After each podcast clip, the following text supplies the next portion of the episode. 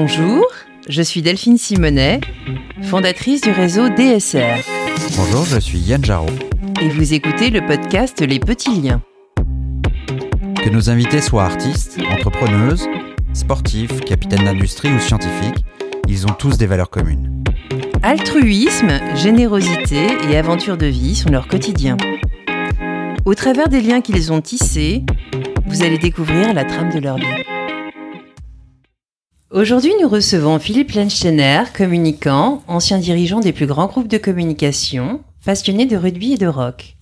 Fer de lance du nation branding évoqué par Philippe Kotler, il est aujourd'hui à la tête du cabinet Reputation Age qui accompagne des entreprises, des personnalités et des collectivités dans la construction et la, et la gestion de leur image. Bonjour Philippe. Bonjour. Euh, je présente Yann. Bonjour. Bonjour Yann. Où es-tu né et où as-tu grandi? Alors je suis né à, dans les Hauts-de-Seine, à Boulogne, et j'ai grandi dans le 17e arrondissement, à Paris. Tu as des frères et sœurs? Un frère, une sœur, tous les deux scientifiques, sont tous les deux médecins, et, euh, et comme ils sont tous les deux plus âgés que moi, euh, c'est probablement en les écoutant tous les jours parler de ce qu'ils faisaient que j'ai donc euh, appris euh, l'exact opposé de ce qu'ils sont. Euh, tes parents, euh, tes parents sont euh, sont des, très grands rés résistants. C'est des résistants, on va dire, parce que là, c'est intéressant que tu que, que tu l'amènes comme ça, parce que je j'espère que ce sont des très grands résistants, mais c'est drôle parce que tu vois ce terme, comment dire, accoler ce qualificatif de très grand, c'est la première fois à mon âge que je l'entends. Et alors c'est intéressant. Je vais t'expliquer. Je, je, je, vais t'expliquer pourquoi. Euh, en fait, les résistants n'ont jamais été qualifiés parce qu'ils ne se sont eux-mêmes jamais qualifiés. C'est-à-dire que la résistance est une histoire euh, est une histoire sans histoire puisque ce sont des gens qui étaient de la vie banale, qui pour une raison x y z ont décidé de résister et qui une fois la guerre terminée, sont retournés à cette vie normale.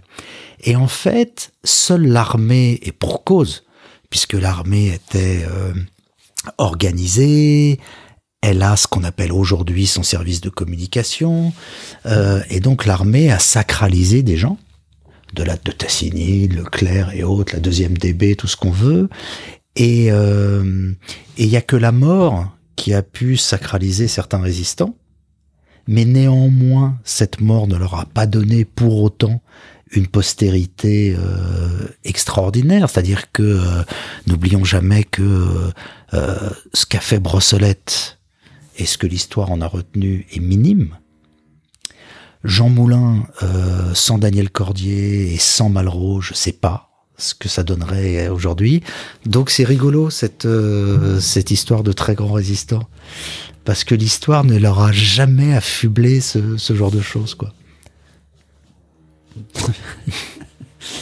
euh, tes, parents euh, se sont euh, se sont connus après la guerre? Après la guerre, ils se sont croisés dans un immeuble à Limoges, qui était un immeuble qui s'occupait de restituer les biens aux résistants, aux juifs qui avaient été spoliés, euh, aux enfants de fusillés de la résistance, etc. Et ils se sont croisés dans l'escalier, comme dans un film. Euh, ma mère m'a toujours raconté, mon père s'est retourné, il a couru après, ah, vous faites quoi, etc. Donc elle était, elle était très très jeune, hein, elle avait 17-18 ans, et elle assurait le secrétariat d'un des d'un des organismes. Et puis histoire classique, euh, voilà, ah, bah tiens, faudrait qu'on se revoie, mais bien sûr. et voilà. Donc ils ont ils ont commencé leur vie à Limoges en fait. Euh, non, c'est-à-dire que la résistance euh, avait sorti de Paris euh, ma, ma famille du côté de mon père. Les hasards de la vie avaient bombardé ma mère à Limoges parce qu'en fait avec ses parents elle venait de Belgique, elle a voulu passer la ligne de démarcation, ils se sont fait planter par les passeurs à, à Mâcon. Donc ma mère est une miraculée totale et absolue puisqu'elle s'est retrouvée en camp d'internement. Et en camp d'internement, euh, les, les, gens de la Croix-Rouge ont fixé euh, ceux qui étaient donc mes grands-parents maternels et leur ont dit euh, votre fille a 15 ans et demi. et en les regardant droit dans les yeux. Votre fille a 15 ans et demi. Ensuite, euh, donc, ils sont tous passés dans un truc administratif, comment vous appelez, quel est l'âge de, vos enfants et tout. Et, euh, et mes grands-parents ont tout de suite compris qu'il fallait qu'elle ait 15 ans et demi. Pourquoi? Parce qu'il y avait au camp de Rivesaltes euh, l'OSE, l'organisme de secours à l'enfance, qui était un truc de la, de, de comment ça s'appelle, de la Croix-Rouge, et qui avait obtenu du gouvernement de Vichy de pouvoir sortir les gens jusqu'à 16 ans. Et ma mère qui avait plus de 16 ans, bien sûr, ils pichent tout de suite. Et ils disent, ouais, elle a 15 ans et demi. Mais pour ceux qui ont des enfants, comprendre la force de caractère qu'il faut pour que, en quelques minutes, on dise, oui, elle a 15 ans et demi, mais donc ça veut dire qu'on lâche son enfant, qu'on s'en sépare, qu'on ne sait pas de quoi sera fait la vie. Il faut une force de caractère démentielle. Surtout de la perte d'une mère. Ben, démentielle. Donc, bien évidemment, euh, bah, mes grands-parents sont partis euh, en camp de concentration. Et ma mère s'est trouvée placée à droite, à gauche. Euh, elle a travaillé chez un dentiste. elle a travaillé comme comme comme puéricultrice dans un dans un truc, puis bref, elle s'est retrouvée dans la résistance.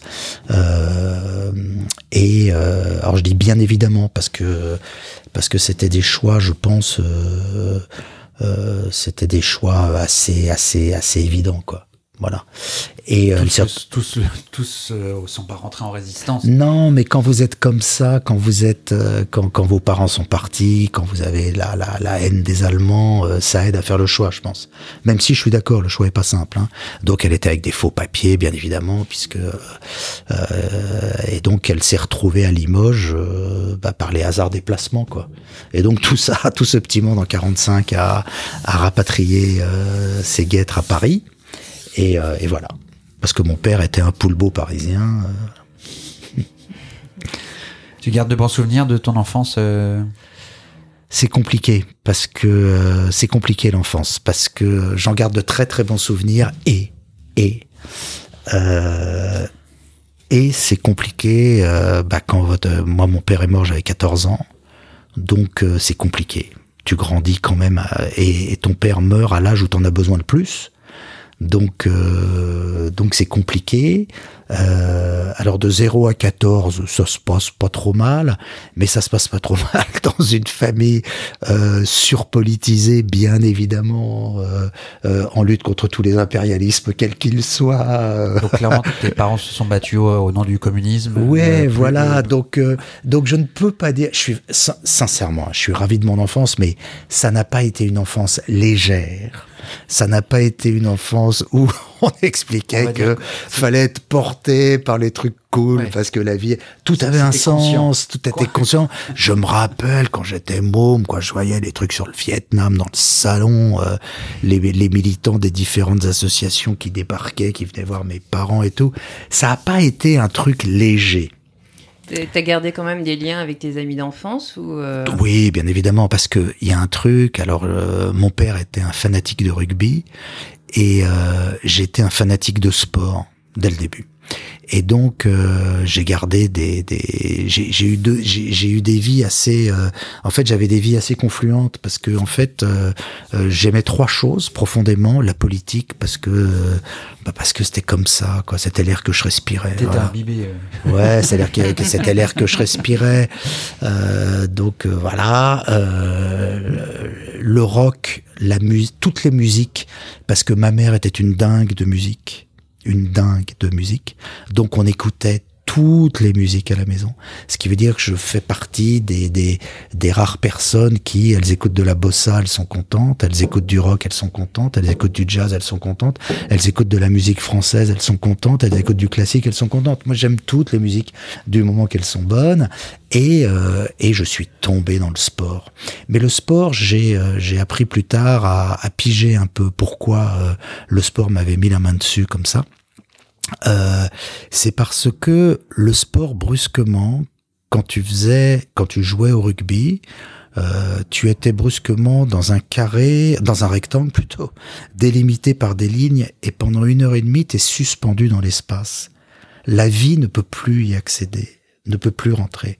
Et c'est un endroit de légèreté brusquement qui t'est permis j'ai un peu compris ça en, en travaillant sur moi. C'est un endroit de légèreté qui t'est permis. C'est un endroit où la société civile ne rentre pas.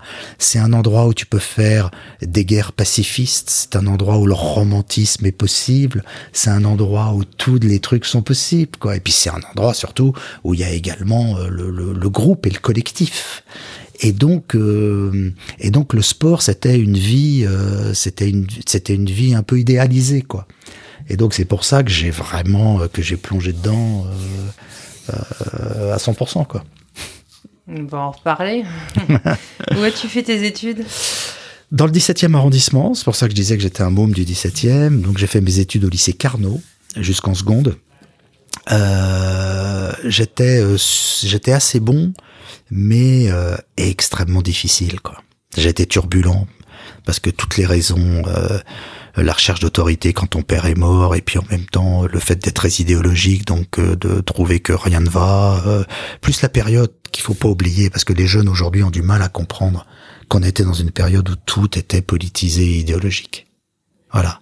Alors aujourd'hui avec le woke et avec la culture intersectionnelle, je pense que les jeunes commencent à comprendre et commencent à vivre même ce que nous, nous avons vécu. Mais je pense qu'il y a eu une parenthèse d'une bonne trentaine d'années où les choses ont été décrescendo, où les choses ont été de moins en moins idéologiques, de moins en moins politiques, avec euh, vraiment une, euh, une explosion de, de, de, de, de, cette recherche d'individualisme absolu créé par les réseaux sociaux, hein, euh, et par le fait qu'on est passé de l'individu à la personne. Enfin bon, ça on pourra peut-être en, on pourra peut-être en reparler. Et puis là, on sent bien depuis quelques années, venu des États-Unis, il y a un retour absolu de l'idéologique sur les campus, dans les facs, euh, dans tous les mouvements où que ce soit. Euh, et puis qui touche vraiment tout le monde quoi. Euh, il m'est arrivé un truc la semaine dernière. J'ai une, une, une, une, copine que je connais qui vit à l'île de la Réunion et qui a posté sur LinkedIn euh, euh son appart en disant si vous cherchez un Airbnb, si vous allez à l'île de la Réunion, vous m'appelez. Et elle a collé les photos de son appart. Et moi, qu'est-ce que je fais bien évidemment? Je commente le poste en disant et en plus l'hôtesse est top. Point d'exclamation. Mon fils m'appelle et il me dit mais t'es dingue. Je lui dis quoi Je suis dingue? Il me dit l'hôtesse est top. Tu peux pas écrire ça. Alors je lui dis mais l'hôtesse est top. Il dit mais non mais hôtesse tu te rends compte ça veut dire euh, oh et moi je comprends pas quoi. je lui dis mais ça veut dire quoi? Et il me dit, ben l'hôtesse, quoi. C'est la personne qui t'accueille. oui, mais non. Euh, quand t'as 22 ans, c'est pas la personne qui t'accueille, quoi. Voilà. C'est l'hôtesse, il me dit, ben l'hôtesse, quoi. Je lui dis, ah, donc si j'écris la proprio est top, et euh, voilà, la proprio est top. Alors, à l'agence, je sors de mon bureau, et il y a un open space où il y a des gens qui ont entre 22 et 26 ans. Et je leur dis, euh, bon attendez les amis, j'ai besoin de vous là, parce que mon fils me rentre dedans en m'expliquant que l'hôtesse est top, c'est pas possible. Et il dit, ah oui, l'hôtesse c'est une escorte, quoi, c'est pas possible. Ah ouais, donc, ah ben oui, on en est là. et donc j'ai modifié mon post LinkedIn, j'ai mis la proprio est top. Dans l'open space à l'agence, ils m'ont dit c'est cool ce que tu viens de faire, c'est bien, tu as raison. Et mon fils m'a dit ben voilà. Voilà, donc on revient à des trucs que moi j'ai connus. On revient à des trucs que moi j'ai connus. Les gestes sont idéologiques. Les gestes sont des démarches. La façon dont tu écris, dont tu parles, dont tu te comportes, le rapport homme-femme, c'est des démarches. Mais moi, j'ai connu la naissance des groupes femmes, euh, euh, le manifeste contre l'avortement, etc. quand j'étais au lycée. Donc, euh, donc, je pense qu'ils reviennent à toutes ces choses-là. Tu crois pas y a une différence de vocabulaire entre générations différentes? Avec une connotation différente, parce que là, visiblement, ça avait une connotation sexuelle qui n'existait pas. Qui n'est pas dans la rousse. qui n'était pas dans, ton, dans, dans, ta génération. Si, parce que dans ma génération, euh, si dans mon lycée, tu avais vu les groupes femmes, tu aurais compris notre douleur. Hmm. Où euh, on était quand même dans, les, dans, dans, dans, la cour de récré, quand on discutait, on était en liberté surveillée quand même. Fallait faire gaffe. Bon. Et euh, mais pourquoi pas? Moi, j'ai pas de problème. C'est que moi, j'ai une vision euh, extrêmement euh, euh, féminine de, de, ce qui est arrivé au mouvement des femmes. Et je pense que tu fais pas d'omelette sans casser des œufs et que euh, et que même si ça a poussé un peu, on était vraiment, et je suis d'accord avec ça, dans un patriarcat. On était dans un truc, dans les représentations où les femmes étaient assignées à la beauté classique, etc. Moi, j'ai très peu de problèmes avec le féminisme euh, que j'ai connu. Euh, J'en vois les conséquences. Hein. Ça a été lourd. Euh, j'ai vu parmi autour de moi des potes qu'on qu pris dans le. C'est pas simple, mais je comprends qu'il fallait ça, quoi. Là aujourd'hui, il se passe un truc. Il se passe un truc qui, qui, qui, qui est du même ordre, mais mais sur qui qui, qui n'est pas maîtrisé et donc qui est très très dur, quoi qui est dur intellectuellement mais je pense qu'il n'est pas maîtrisé parce qu'il n'est pas français. C'est-à-dire qu'on est en train de s'appliquer euh, des choses qui viennent des États-Unis, des campus américains, qui viennent d'un pays qui est communautariste, où tu n'as pas de problème à te dire il y a les portoricains, il y a les hispaniques, il y a les juifs, il y a les catholiques, il y a, il y a les white anglo-saxon protestants, euh, il y a euh, euh les lesbiennes, les homosexuels, les straight, donc ceux qui seraient entre guillemets euh, classiques, il n'y a pas de problème là-bas. Ils n'ont pas le creuset qui fait que tu as un individu euh, unique, indivisible, et, euh, et que l'on ne va pas déconstruire pour essayer de voir ce qu'il est. Donc nous, notre culture est, est, aux antipodes de ça. Ce qui explique ce clash ce clash culturel un peu dur euh, qu'on rencontre un peu partout et puis qui va qui va nous bien nous pourrir l'élection présidentielle dans, les, semaines à venir. Là. Euh, donc tu as, fait tes études à Paris, euh, Dauphine, norm, normal? Ah, Non, alors il y a, y a études formation. C'est-à-dire, euh, mes études, j'ai fait une, donc j'ai fait une, maîtrise à Dauphine. À l'époque, ça s'appelait maîtrise. Euh, en gestion, en économie appliquée et en psychosociologie des organisations. J'ai un peu, j'ai un peu cumulé, mais parce que j'adorais ça. J'ai eu aucune, euh, j'ai aucune douleur à, euh, aux études en second cycle. C'est-à-dire que plus on vieillissait, plus je trouvais ça passionnant. C'est-à-dire que je suis extrêmement sévère sur l'éducation euh, au lycée, en premier cycle à la fac, où on m'a fait chier avec des conneries dont j'avais rien à foutre. Mais plus c'est devenu proche du monde professionnel, plus c'est devenu appliqué, et plus j'ai trouvé ça exceptionnel. Ensuite, j'ai commencé à bosser, et je me suis rendu compte d'un truc, c'est que tous les métiers qui sont les nôtres, les métiers de conseil, euh, en fait, c'est de la sociologie appliquée si tu fais pas de socio, tu peux pas piger. Alors ensuite, tu as le droit de faire de la socio de manière docte ou de faire de la socio euh, à la serpe, genre euh, les cahiers de tendance. Euh, bon, bref, mais ça fait rien parce que tout ça, c'est c'est la volonté de, de, de, de, comprendre ce qui se passe et ce qui se joue dans les interstices de la société. Donc c'est de la socio, il n'y a pas de problème. Mais moi, je me suis dit, alors là, c'est les restes de mon enfance. Je me suis dit, si tu fais de la socio, tu vas quoi. Voilà. Et donc euh, j'ai cherché, cherché, et un jour un pote m'appelle, euh, qui est décédé hélas depuis, qui était une puissance intellectuelle, une Formule 1 qui s'appelait Antoine Robiscoul, et euh, qui est une des personnes qui a théorisé l'immatériel en France. Et il m'appelle, il me dit ça, je trouvais ce, ce dont tu as besoin. Et il me dit, Normal Sup fait des cycles pour ceux qui bossent le soir euh, ou qui sont animés par une philosophe euh, euh, normalienne, Catherine Blondel, et qui faisait des cycles sur comment on dirige donc réservé aux dirigeants, comment on dirige dans le monde d'aujourd'hui et comment la philo et la socio peuvent vous aider à diriger. et donc, master exécutif. Quoi, ouais, genre, ce genre de truc. Et donc, débarquait, mais Attends, moi, j'ai eu Michel Maffezoli, euh, j'ai eu Myriam Revaud-Dallon. Les grands philosophes veulent te filer des cours et t'allais poser tes fesses dans la salle des actes à Normal Sup, quoi. Ce qui était un truc, moi j'ai fait ça trois ans, euh, c'était le soir, euh, euh, et, euh, et j'ai adoré, quoi. Et je ne peux qu'encourager les gens à le faire. Alors c'est du sérieux, c'est-à-dire que t'es obligé vraiment de, t'es, faut, faut y aller un peu, faut, faut, faut s'y consacrer, quoi.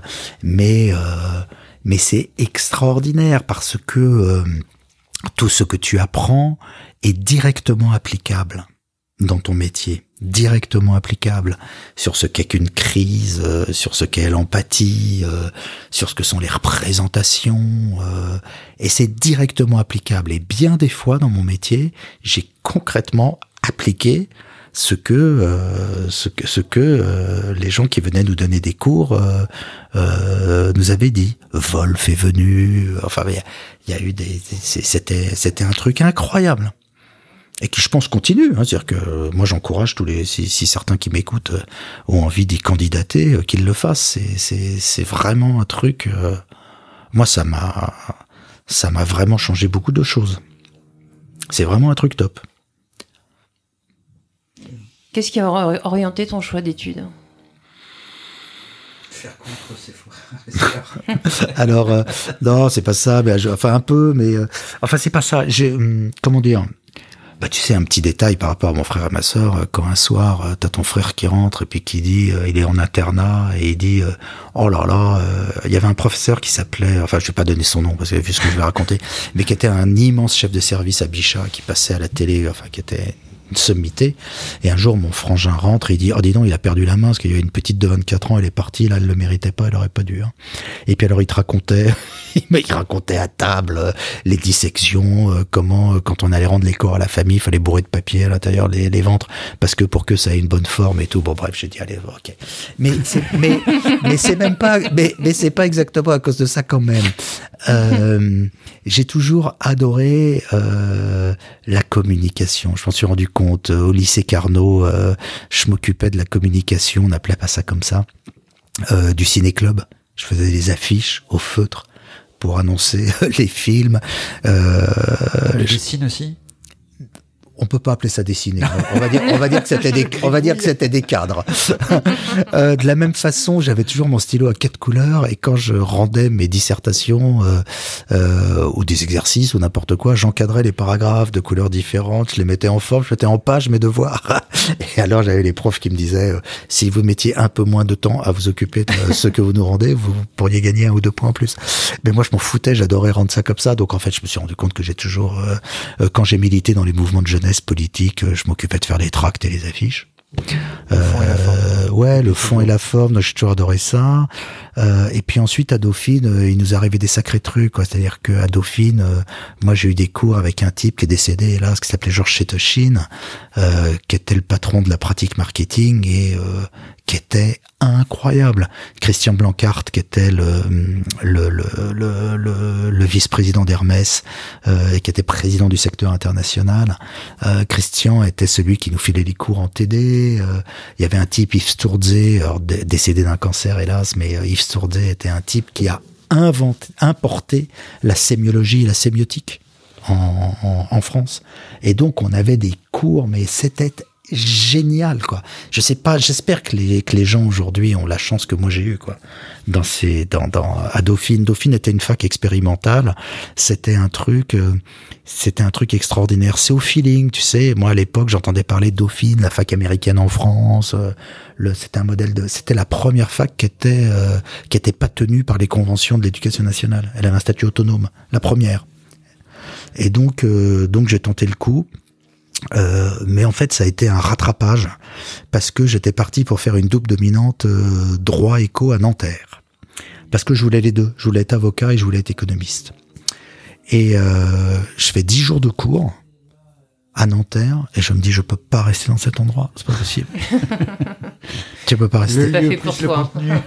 ah c'était l'enfer. Voilà, je me dis et tu sais il y a un truc à un moment donné tu te dis c'est pour ta peau quoi. Tu peux pas rester dans cet endroit. Bon. Et, euh, et donc, euh, Dauphine n'était pas ce que c'est aujourd'hui en difficulté pour y rentrer. Donc, j'ai fait des pieds, des mains. Euh, j'ai tous les gens que je pouvais connaître, les parents des potes et tout. Euh, de ma petite amie de l'époque, qui était un professeur d'ailleurs. J'ai dit, ah, faut m'aider, machin. bon, bref, j'ai réussi à forcer le truc. je suis rentré vraiment in extremis, quoi. Genre à moins quelques heures, quoi. Il se passe quoi alors euh, après, euh, après, après ta formation bah, Toujours le lien entre mes vies.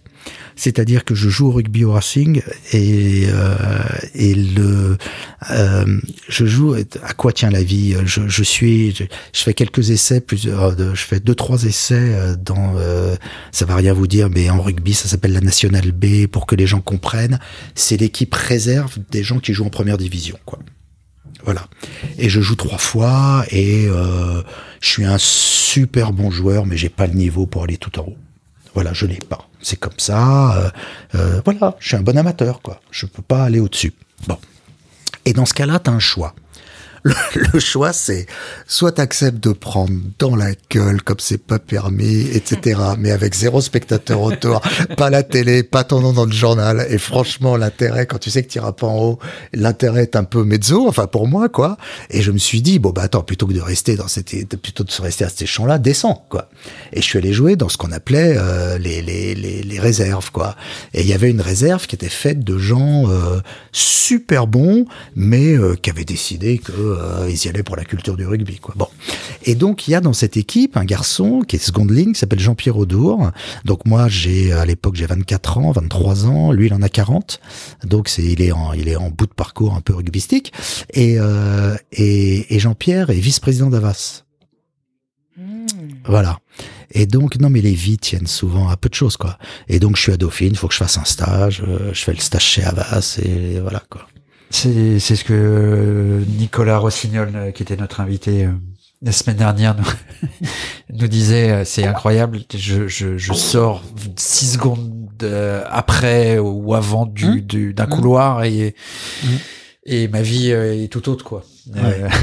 Alors maintenant, je crois aussi qu'il y a quand même ceux qui saisissent et ceux qui saisissent pas. Mais mais alors d'ailleurs, je vous je vous la raconte parce qu'elle est quand même rigolote, euh, parce que ça se fait pas comme ça exactement. Donc euh, ma mère, euh, donc mon père est décédé. Je dis à ma mère, faut que je fasse un stage, et ma mère me dit, waouh, moi je connais personne dans la pub. Écoute, ah, et des vieux souvenirs du Parti communiste elle connaît un garçon qui s'appelle Gosna, qui dirige une boîte, aujourd'hui ça va apparaître à vos auditeurs euh, croquignolets, qui s'appelle l'OPF, l'Office de publicité français les budgets de l'OPF. Banque commerciale pour l'Europe du Nord, tourisme en Bulgarie, ville de Moscou, vous m'avez compris quoi. C'est l'agence de pub du Parti communiste. Et à l'époque, et à l'époque, quand t'es agence de pub du Parti communiste, t'as 60 personnes, euh, t'as 80 millions de marge, euh, euh, etc. C'est une boîte quoi, pas de pas de souci. Mais t'as pas trop à t'embêter pour euh, les budgets. Et t'as la ville de Saint-Ouen, la ville, bon, ok, bon, bref. Euh, et donc, euh, elle me dit, euh, écoute, pour ton, en souvenir de ton père, c'est une évidence que tu vas faire ton stage là-bas, y a pas de problème. Donc, elle m'emmène voir Gosna. On rentre dans le bureau, il me dit qu'est-ce que tu fais, Dauphine, machin. Bon, et il me dit, écoute, c'est pas dur. Voilà, tu vois, bureau d'à côté, tu commences demain matin si t'as envie, c'est pas le sujet. Mais il me dit, si tu commences, tu vas te taper une étoile rouge au front, euh, c'est la catastrophe. Tu peux pas faire ça. Alors il dit, tu peux faire, mais euh, moi je te conseillerais pas ça. Et donc il me dit, attends, j'ai un truc pour toi, et tenez-vous bien. Il téléphone à Jean-Pierre Audor, qui est la personne avec qui je ah joue au rugby tous les sans que tu saches que sans que je sache qu'ils sont potes. était son non et ni, ni son job du coup. Si si, je savais qu'il était vice-président ah, d'Avas. pas osé le, le J'avais pas osé l'embêter avec ça. Et là, j'entends, parce qu'il tient le téléphone comme ça, j'entends, mais quel petit con, pourquoi il m'a pas demandé? Voilà. Et donc, euh, il me dit, euh, je crois que tu vas régler ton stage dimanche. et donc, dimanche, j'arrive, donc le dimanche, j'arrive au vestiaire, et Jean-Pierre me dit, euh, mais t'es con, quoi? C'est quoi cette histoire? Enfin, c'est, ça va pas. Et euh, je suis dit ouais, mais tu comprends, je voulais pas t'embêter. Toi, il me dit mais t'es débile. Bon, et donc bref, voilà, ça y est. Et, euh, et, et voilà. Et t'es lancé. Et je suis lancé, ouais. Ouais, ouais. Avec la chance de débuter dans une agence qui s'appelait Ecom Ecom était donc une des deux immenses agences, de, une des trois immenses agences d'Avas, qui était divisée en trois agences, qui s'appelait Le Bélier, l'autre s'appelait Ecom et la troisième s'appelait Avas Conseil. Euh, et ensuite, Ecom et Le Bélier vont fusionner, et puis ça va donner naissance à ce qui aujourd'hui est BETC. Mais c'était ce, c'était ce truc-là à l'époque, et donc j'ai débuté euh, sur le, le budget de la RATP qui à l'époque était le budget le plus branché de Paris, avec un truc qui s'appelait Ticket Chic, Ticket Shop, Bien c'était les campagnes du ticket, voilà.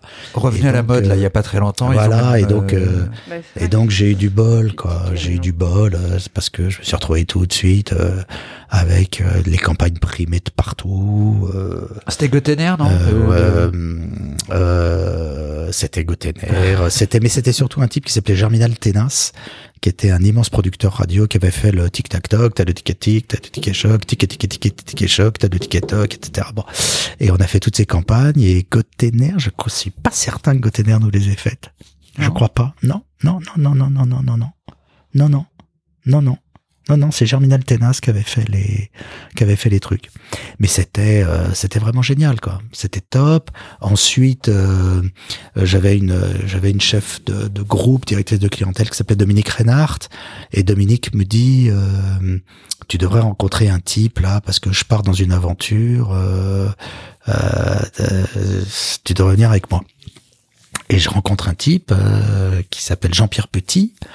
Et Jean-Pierre Petit me dit, euh, écoute, voilà, euh, on va. Il était président d'une agence qui s'appelait la SNIP 4.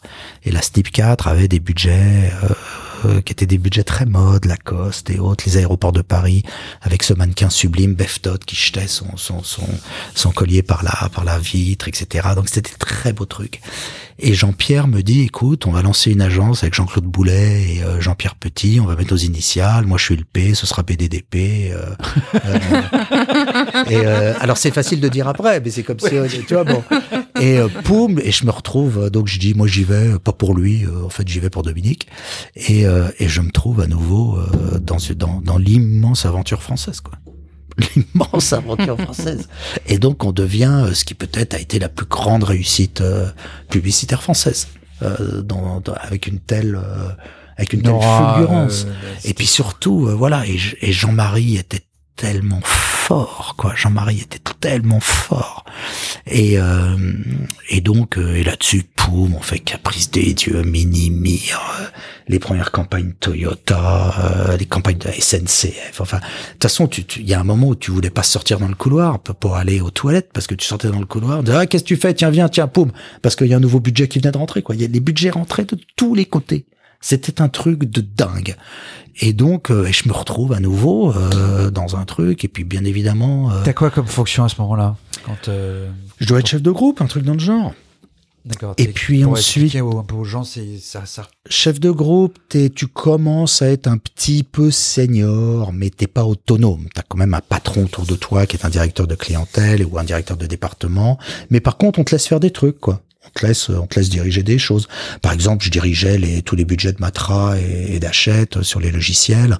Euh, j'avais personne. euh, pff, voilà. euh, mais faut dire, mais euh, mais on faisait tellement de trucs parce qu'il y avait tellement de budgets que nos patrons de toute façon, Ils on les cherchait déléguer. hein. on les cherchait, on les trouvait pas quoi. Ils étaient chez un tel, chez machin, chez truc. C'était, on a, je me rappelle, moment, on a fait les vautours de. Hertz, l'aventure pas l'aventure. Enfin, on a fait Hmm. des films de dingue quoi. On a fait des trucs de dingue. Et ensuite, euh, ensuite, ensuite, ensuite, euh, je vais euh, chez Younger Rubicam. Parce que euh, et là chez Younger Rubicam, euh, un mec change ma vie. C'est Jean-Pierre Villaret.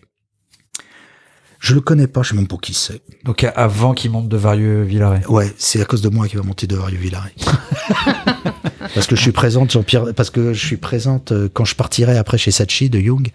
Euh, je, je, je, je trouve, euh, j'aurais passé euh, un moment chez Référence, une petite agence euh, qui était une agence, enfin une petite ouais, agence. non, pas- on avait pas- 15, bu- on avait, on avait, on avait six budgets, on avait 16 prix avec six budgets. Chantal Thomas, Daniel Echter, tout le machin. Et je vois Benoît de Vario et je bosse avec Benoît à un moment, jusqu'à ce que Didier Colmédage décide de tuer l'agence, euh, parce que sa filiale était plus célèbre que son agence. Donc c'est un peu compliqué. Mais je trouve Benoît extraordinaire. Et donc je vais présenter Benoît à Jean-Pierre et ils vont créer euh, de Vario Villaret ensemble. et, euh, et donc, euh, chez Young, je rencontre Jean-Pierre. Et Jean-Pierre me voit faire mes trucs. Tu sais, j'étais le whisky à l'époque. C'est-à-dire que rien me résistait. Donc, je criais dans les couloirs, machin. Enfin, j'étais la caricature. J'avais 27 ans, j'étais la caricature. Et un jour, il me convoque et il me dit, écoute, on avait été chez Ungaro. Non, chez Palmolive. Et j'avais présenté un truc qui était Laissez-vous vivre à l'ombre de Palmolive. Et on avait montré un film qui était un mariage grec. Donc avec une très belle procession euh, euh, dans le dans le village, tu sais, avec les deux qui marchent devant avec les chaperons derrière, un truc de dingue où tu sens un soleil de plomb euh, et signature laissez-vous vivre à l'ombre de Palmolive. Il me dit tu peux passer me voir s'il te plaît Alors je passe et là le mec me regarde et il me dit écoute, t'es doué comme j'ai jamais vu, mais t'es pas fort. Poum. Je lui dis, c'est-à-dire? Il me dit, il me dit oh, ben, t'es brillant, là, le film que t'as vendu, là, euh, c'est absolument formidable. Mais tu te rends même pas compte que ce que t'as vendu, c'est du marketing. Et que t'as pas vendu un film, espèce d'idiot. T'as vendu une marque. Mais t'es tellement omnibulé par ta créativité que tu t'en rends pas compte. Et il me dit, ce que t'as vendu, c'est de la protection. Mais t'as pas été capable d'aller plus loin et de dire que l'ombrelle de Palmolive, ça va être de la protection, tu m'as fait un mariage grec, donc tu vas me borner palmolive des palmiers et des oliviers, donc on pourrait en faire une marque de la Méditerranée, et on pourrait en faire une marque où on prend les ingrédients comme étant à travers l'huile, à travers le palmier, à travers les olives, à travers les abricots, à travers les amandes. Et eh ben, tu fais une marque avec une equity de protection avec des éléments naturels. Et en fait, on leur fait un truc marketing. Et il me dit, mais tu sais même pas que ça existe. Parce que, et là il me dit, j'espère pour toi que tu ne vas pas rejoindre le cimetière des gens doués en créativité. et j'apprendrai plus tard que pour lui, ça veut dire que quand tu vieillis, tu deviens pathétique quand tu fais que de la créativité et que le sujet c'est le marketing parce que c'est le marketing qui te fout dans les boardrooms et qui te met dans le conseil aux dirigeants, quoi. Et à ce moment-là, donc je suis collé au mur et Jean-Pierre me dit, voilà, écoute-moi bien. Mon bureau t'est ouvert tous les soirs. À partir de 18h, mon bureau t'est ouvert. Tu viens et tu me poses toutes les questions que tu veux. Maintenant, tu te débrouilles. Et je sais qu'il m'a choisi comme successeur. Mais je ne le sais pas encore, en fait. Je, je, je le saurai plus tard. Et donc, pendant un an, je vais venir le voir. Je vais lui dire, écoute, euh, je j'y arrive pas sur Pernod Ricard, là, sur Café de Paris, euh, qu'est-ce que c'est dur. Il me dit, t'as un problème de produit ou t'as un problème d'image? Il me dit, ta pub, elle est bonne ou elle est pas bonne? Je lui dis, ma pub, elle pète tous les scores. Et bah, il me dit, donc t'as un problème de produit? Ouais. Bah, il dit, arrête de t'emmerder avec tes campagnes. Règle ton problème de produit. Donc, euh, soit le prix est trop cher, soit l'image du produit n'est pas la bonne. Euh, bah, réfléchis à tout ça. Et bref, constamment. Le mec me forme, quoi me forme. Et donc, je comprends ce que veut dire t'es doué, mais t'es pas fort. je comprends ce que ça veut dire. Voilà. Et un jour, il me dit. Euh, pour quelqu'un élevé dans le fond, c'est euh, un peu oui, mais non, parce que j'étais élevé dans l'idéologie, mais j'étais pas élevé dans le fond du marketing, quoi. Parce que le marketing, je l'ai appris depuis, c'est un vrai métier. C'est un vrai métier. Et euh, et c'est le métier, quoi. C'est le métier tous les métiers, c'est le métier, parce qu'on trouve son équivalence euh, dans tous les secteurs, quels qu'ils soient. Quoi. Et, euh, et un jour, Jean-Pierre me dit, c'est fait, j'ai plus rien à t'apprendre. J'ai dit, mais t'es dingue, je sais pas tout. Il me dit, ah bah non, moi non plus. mais il me dit, je vais t'expliquer ce qui se passe maintenant. Toute la base, tu l'as. Donc maintenant, quel est le sujet? Tu vas te retrouver dans des réunions. Il faut désormais que dans ces réunions, et pour les plus jeunes qui nous écoutent, euh, je veux pas faire le vieux con, mais c'est important.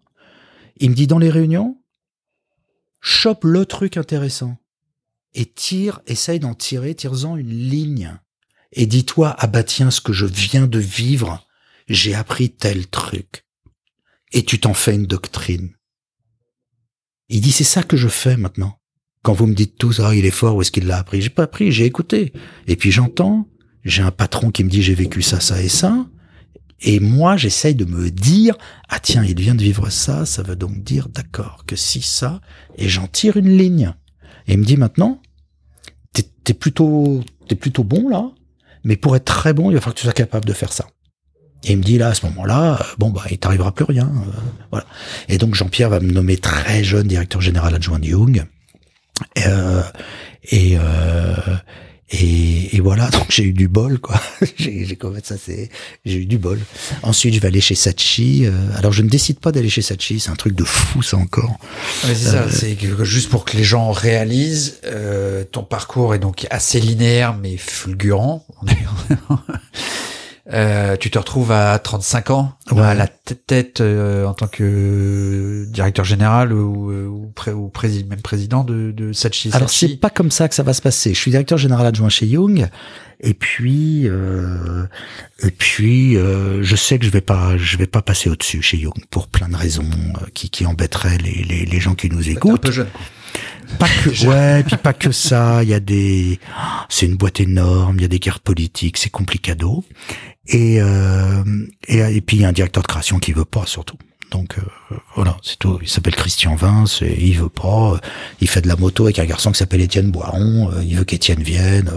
Qu'est-ce que vous voulez faire contre ça? Et Jean-Pierre euh, qui a fait venir euh, Christian est pris en otage et il me dit euh, je suis obligé de lui engager son directeur général, euh, mais t'as qu'à t'en fais pas. T'en- fais pas, t'as raison. Donc à ce, moment-là, je sais que je vais partir, mais je sais pas. Et un jour, donc une immense amie, Dominique Julien, qui a une un- une caractéristique, c'est qu'on a été ensemble à la fac. D'accord. Et donc euh, ensuite, on va être ensemble dans la pub. Génial. Ouais, ouais, c'est c'est belles histoires. Non. Et donc Dominique un jour me dit viens, on va chez Sachi. Je lui dis pardon. Elle me dit on va chez Sachi. En fait Dominique est engagée comme directrice générale adjointe pour s'occuper de tout le budget Danone. Et euh, et en fait euh, elle veut pas y aller seule parce qu'elle se dit je vais débarquer toute seule c'est pas possible. Et tenez-vous bien je suis même pas au courant de rien. hein. Elle va voir le président Didier Colmédage et elle lui dit je viens qu'avec Philippe. Et l'autre lui dit mais euh, je peux le voir? Non je négocie pour lui d'abord.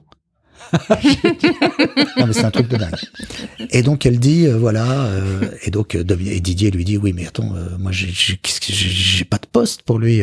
Bah ça fait rien il va faire le développement, il va faire le new business. Et puis mais si tu vas bien lui trouver un truc. Elle dit ouais j'ai la moitié de Procter. Ben voilà tu vas lui filer Procter. Et elle vient me voir, elle me dit, bon alors t'es vice-président de, de, tu vas t'occuper du développement et de Procter. Je dis, mais de quoi tu me parles? Elle me dit, si, c'est négocié. T'as rendez-vous avec Didier Colmédage pour un petit déjeuner après-demain. Une histoire de dingue, une histoire de dingue. Mais Dominique est une dingue, une douce dingue. Enfin, j'ai une dingue au très bon sens du terme. Et donc, je vais prendre un petit déjeuner euh, avec Didier Colmédage et Didier m'accueille en me disant, bon, c'est assez créatif cette histoire quand même. Je lui dis, euh, C'est cocasse. je lui dis ouais, mais finalement, euh, comme d'hab, Dominique a de bonnes idées, quoi. Et, euh, et il me dit oui. Alors qu'est-ce que tu penses?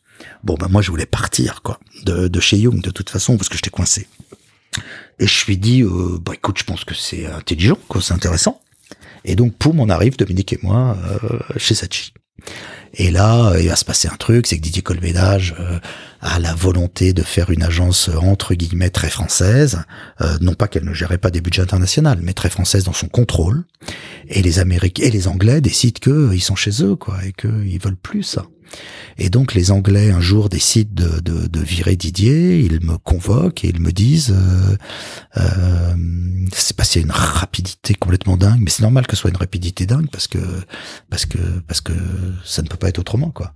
Et ils me disent bon ben voilà, on a décidé de de de, de, sortir Didier et il se trouve que moi euh, j'étais en charge des rapports internationaux. Donc tu leur parles tout le temps en fait. Je leur parlais tout le temps. Et puis je parlais anglais, ce qui à l'époque était quand même. un- Et ils me disent donc voilà, on va te donner la boîte, mais il faut que tu l'acceptes tout de suite.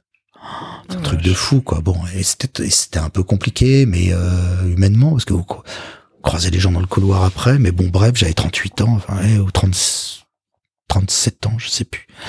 Et euh, et bah vous dites pas non sur un tel truc quoi. Il y a avec un truc de dingue, c'est qu'en même temps, euh, euh, comme je- je- je- je- j'en avais marre de cette boîte euh, parce que euh, euh, je, je, je, je- j'étais contre cette idée de ne pas euh, j'étais contre cette idée de de d'avoir cet îlot français quoi dans un De dans pas un- embrasser l'international. bah oui donc euh, donc moi Hmm. j'étais en train de partir chez Havas où Alain Kézac me donnait une agence en fait euh, avec les deux créatifs, avec mes deux directeurs de création, Hervé Chadna et euh, Richard Clavry, on devait créer euh, Euro RSCG, euh, Clavry, Chadna, Lenchener. Et, euh, et nos contrats étaient prêts d'être signés. C'est un truc de fou. Et donc, même, les mêmes jours, les mêmes jours, on nous convoque en nous disant, ben voilà, vous prenez la boîte et tout. Ce qui fait que les gens d'Avas ne me l'ont jamais pardonné.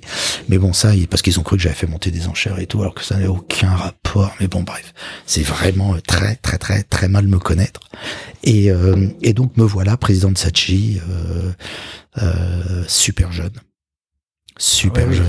oui. Donc ce que personne n'a su, c'est que je tremblais tous les jours. Euh, Je me disais on va pas y arriver. Et puis en même temps j'ai une chance, c'est que euh, euh, Mercedes Serra était parti chez chez euh, chez Havas pour créer pour créer donc euh, avec Eric Tonkong euh, BETC. BETC.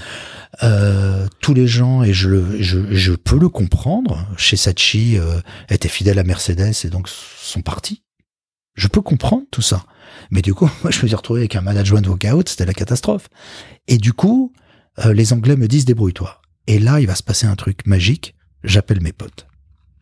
C'est, c'est, c'est exact, c'est génial. C'était ma question suivante. C'était, du coup, est-ce que tu, tu, tu fais avec l'interne ou est-ce que non, tu, j'appelle. tu Bah non, bah c'est que l'interne, l'interne me refuse sa confiance. Hmm. L'interne me méprise, me prenne pour un traître, une ordure, et se barre. Pensant que tu t'as poussé dehors. euh, Ah, Didier. exactement. Alors que s'ils savaient, mon Dieu. Mais bon, bref. Et donc, ils- enfin, aujourd'hui, ils savent, mais bon. Et donc, ils se barrent. Les deux directeurs généraux adjoints se barrent. euh, bon, pouf. Ma copine Dominique Julien est partie déjà parce qu'elle elle, elle pensait elle pensait que jamais cette agence évoluerait et donc euh, elle était partie chez TBWA. Et donc là, euh, bah, il va se passer un miracle, c'est que on va faire euh, on va faire la pépinière de la pub quoi. Xavier Delsart, futur créateur de, de V euh, et président de Young, euh, va venir comme directeur général. Anne-Marie Gauthier, euh, future euh, patronne de Bailly, patronne d'Intermarché, euh, Ouais, patronne des Galeries Lafayette, euh, vient euh, comme directrice générale. David Jobin, euh, futur créateur de royalties après euh, et d'Interbrand en France, vient comme patron du, du planning stratégique. Xavier Royot ensuite va venir comme directeur commercial, puis directeur général. Il est aujourd'hui vice-président de Danone. On fait la pépinière du marketing français et de la pub. Une bande de jeunes gens et de jeunes femmes euh, dingues, brillantissimes, et surtout, surtout, Kevin Roberts prend avec la Love Mark Sachi au niveau mondial et Kevin arrive avec une euh, avec une idéologie d'entreprise. Si j'avais eu à créer ma boîte moi, je l'aurais fait sur ces fondements-là. Et donc quand vous êtes dans une boîte vous avez de la puissance et vous êtes en osmose idéologiquement avec la boîte, c'est un truc exceptionnel quoi. Vous avez vrai, vous êtes sur une fusée quoi. Et donc euh, il nous demandait euh, Resist the Usual, Be Maverick, euh, euh, Never Give Up. euh, enfin, c'était des trucs incroyables. La Love Mark était une pensée euh, très sophistiquée que peu de gens ont compris en pensant que c'est juste de l'émotionnel, alors que pff, aucun rap de ça. enfin, C'est des premières agences à vraiment investir dans l'art. Euh, les- Ouais, enfin, et dans le beau, quoi. Ouais, ouais. Euh, Et vraiment, on a fait un truc. Et là, on est devenu pendant quelques années invincible, quoi. Et dans, Invincible. dans l'eau, euh, quelles sont les campagnes sur lesquelles tu as préféré travailler euh, sur les, euh, Euh, alors, euh, ça a été le début de mon divorce avec le marché. Euh, c'est que on a commencé à faire une île parce que très vite, la créativité à la con qui faisait des prix euh, nous semblait pathétique. Pathétique. Euh, on a tout de même été très très primé, mais sur des choses qui étaient euh, denses, très denses. Euh, on a fait une campagne pour Ariel qui a eu tous les prix euh, en faisant un parallèle entre euh, le- la maltraitance des, des, des, des vêtements et la maltraitance de l'enfance. Euh, on a fait des, des campagnes euh, pour Mouette et Chandon que Bernard Arnault a mis dans son dans son bureau au-dessus de son au-dessus au- son mur qui s'appelait de la nature à l'œuvre qui était d'une beauté absolue. On a fait avec Jean-Baptiste Mondino une campagne exceptionnelle pour les 50 ans de l'ère du temps de Nina Ricci où on a fait faire la première photo à Audrey Marnet. Euh, on a fait, euh, qu'est-ce qu'on a fait? On a fait pour Noroto des campagnes absolument sublimes. On a fait la première campagne corporate et institutionnelle de Carrefour où on expliquait consommer c'est construire sa vie parce qu'on disait bah voilà euh, dans tout acte euh, dans tout acte de vie de création euh, euh, il y a avant un acte de consommation puisque pour écrire un livre euh, faut écrire soit faut acheter soit l'ordinateur soit le, le, le, le blog sur lequel tu vas écrire euh, tu vas écrire ce que tu vas faire euh, etc etc bon bref euh, il y a vraiment eu des trucs il y a eu des choses sublimes quoi vraiment mais qui étaient belles qui étaient denses qui durent encore 20 ans après, moi j'ai ouvert un magazine l'été dernier euh, et j'ai vu euh, non non euh, je l'ai encore vu il y a, trois semaines. Cette femme sublime allongée sur un tronc d'arbre dans sa robe de dentelle euh, pour Lolita Lempicka. Hmm. Mais c'est une campagne qu'on a faite à l'époque, quoi. Euh, donc vraiment, on a fait, on a fait, on a eu le premier lion euh, euh, de, de, de, de, de Head and Shoulders pour Procter. Euh, euh, on a fait des trucs top. On a fait des campagnes pour Ferrero qui étaient très belles. Enfin, on a vraiment fait des trucs. euh, on a vraiment fait des choses, des choses sublimes. Et puis, et puis, Sachi a été racheté par Publicis. Et là, et là. Bah là, euh, voilà quoi. Maurice Lévy me demande de venir, euh, de venir diriger les activités de Publicis en France. Donc, euh, culturellement, c'est un choc terrible. Tout est à l'opposé de Sachi et de moi. La version risque. Alors quand je dis la version risque, on n'est pas payé pour euh, faire prendre des risques aux boîtes, hein, qu'on se comprenne bien. Mais la version au fait de tenter des coups, euh, euh, enfin bon, pff, deux cultures. euh, et d'ailleurs aujourd'hui Wesachi, hein, pour la petite histoire. euh, bon. Et donc voilà. Euh, Est-ce que c'est à ce moment-là où, où tu n'as jamais arrêté euh, le fait de faire du de, de, de t'engager politiquement, en tout cas euh, faire de l'accompagnement euh, Bah, en euh, fait, euh, c'est d'agir euh, dans la vie de la cité au travers de. Ouais, j'ai très vite arrêté l'engagement militant politique, c'est-à-dire que j'étais le Benjamin du comité directeur du, du Parti socialiste euh, dans les années 80, donc j'étais avec euh, avec Pierre Jox, avec Michel Rocard, euh, avec tous ces gens-là, quoi, Pierre Mauroy, dont j'étais le petit chouchou. euh, et puis j'ai plus cru, euh, j'ai- plus cru à ça au début des années 90. Donc j'en suis sorti, mais j'aimais les gens qui étaient, et donc j'ai continué d'aider tous ces gens-là. Et donc, mais je les ai aidés personnellement. D'accord. Donc c'était vraiment en parallèle de tes fonctions euh, de- Professionnel, ouais, c'est-à-dire que j'ai appliqué mon métier pour ces gens-là. Donc, euh, quand, quand, quand Laurent Fabius euh, a eu les carottes râpées, euh, ben, tous les vendredis matins, on a pris un petit déjeuner euh, pour l'aider à revenir, quoi. Puis il est quand même salement revenu. Euh, euh, François Bayrou, euh, quand il a appelé à voter, euh, à ne pas voter euh, Nicolas Sarkozy. Bah, il m'a appelé, il m'a dit écoutez, on m'a dit qu'il fallait que je vous voie. Alors je lui ai dit euh, je veux bien, mais je suis un peu de gauche. Et il m'a dit si vous et il m'a dit si vous savez, monsieur, si vous saviez, si vous saviez comme je suis plus à gauche que la personne que vous allez que, que vous soutenez, que vous avez soutenu à l'élection présidentielle. Qui était- Arnaud de Montebourg qui était. Ségolène Royal. Alors Arnaud, c'est venu après. Donc j'ai aidé François Bayrou et je suis un peu les causes, les, les causes difficiles, moi. Et, euh, et puis j'ai eu une immense histoire d'amitié avec Arnaud Montebourg.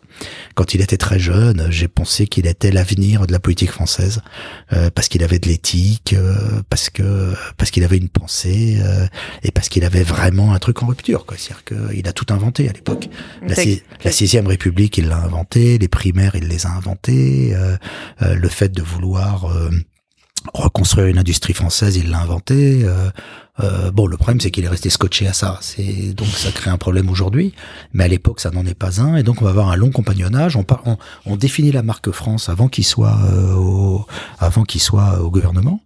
Euh, il en rentre au gouvernement. Il il- il- j'étais président de McCann à l'époque. euh, euh, donc deux jours avant d'être ministre, il vient m'annoncer qu'il est ministre. Il vient dîner à l'agence et, et on et on définit euh, on définit euh, ce qui va être son ministère. D'ailleurs, j'ai gardé cette euh, j'ai gardé la feuille. Le C'est très intéressant. Euh, alors lui appellera ça le Made in France. Moi j'appelle, moi j'ai appelé ça la marque France. Mais mais lui était euh, lui était fasciné par la capacité à produire. Et moi je pense que le sujet est plus large que la capacité à produire. Je pense que euh, euh, les valeurs qui nous portent, euh, qui portent la France, le fait que ce soit un pays, euh, c'est pas dur pour être brillant et pour faire de la valeur ajoutée, faut être en forme, faut être éduqué, faut avoir du temps. Être en forme, c'est le système social français et c'est le, le, le, droit à la santé pour tous. Euh, savoir écrire, bah, c'est l'éducation et être en forme, euh, c'est les 35 heures parce qu'on se repose quoi. Et donc en fait, c'est le système social français qui fait qu'on peut faire de la valeur ajoutée. De la même façon, à l'époque, je pense que si LVMH existe, c'est parce que euh, c'est parce que il y a, y a eu Versailles quoi. C'est-à-dire que le premier immense cluster du luxe c'est Versailles. C'est l'endroit où euh, durant deux siècles, au 15e, au 16e, euh, vont se retrouver euh, les plus grands drapiers, les plus grands parquetiers, les plus grands verriers, les plus les passementiers, les jardiniers, les cuisiniers, les marbriers, tous les métiers d'art vont se retrouver là et c'est le premier cluster. C'est la Californie par rapport au digital, c'est le premier cluster du luxe grâce à la puissance publique. C'est-à-dire que, que, que Colbert, c'est d'ailleurs si ça s'appelle le comité Colbert, c'est intelligent comme, euh, comme nom.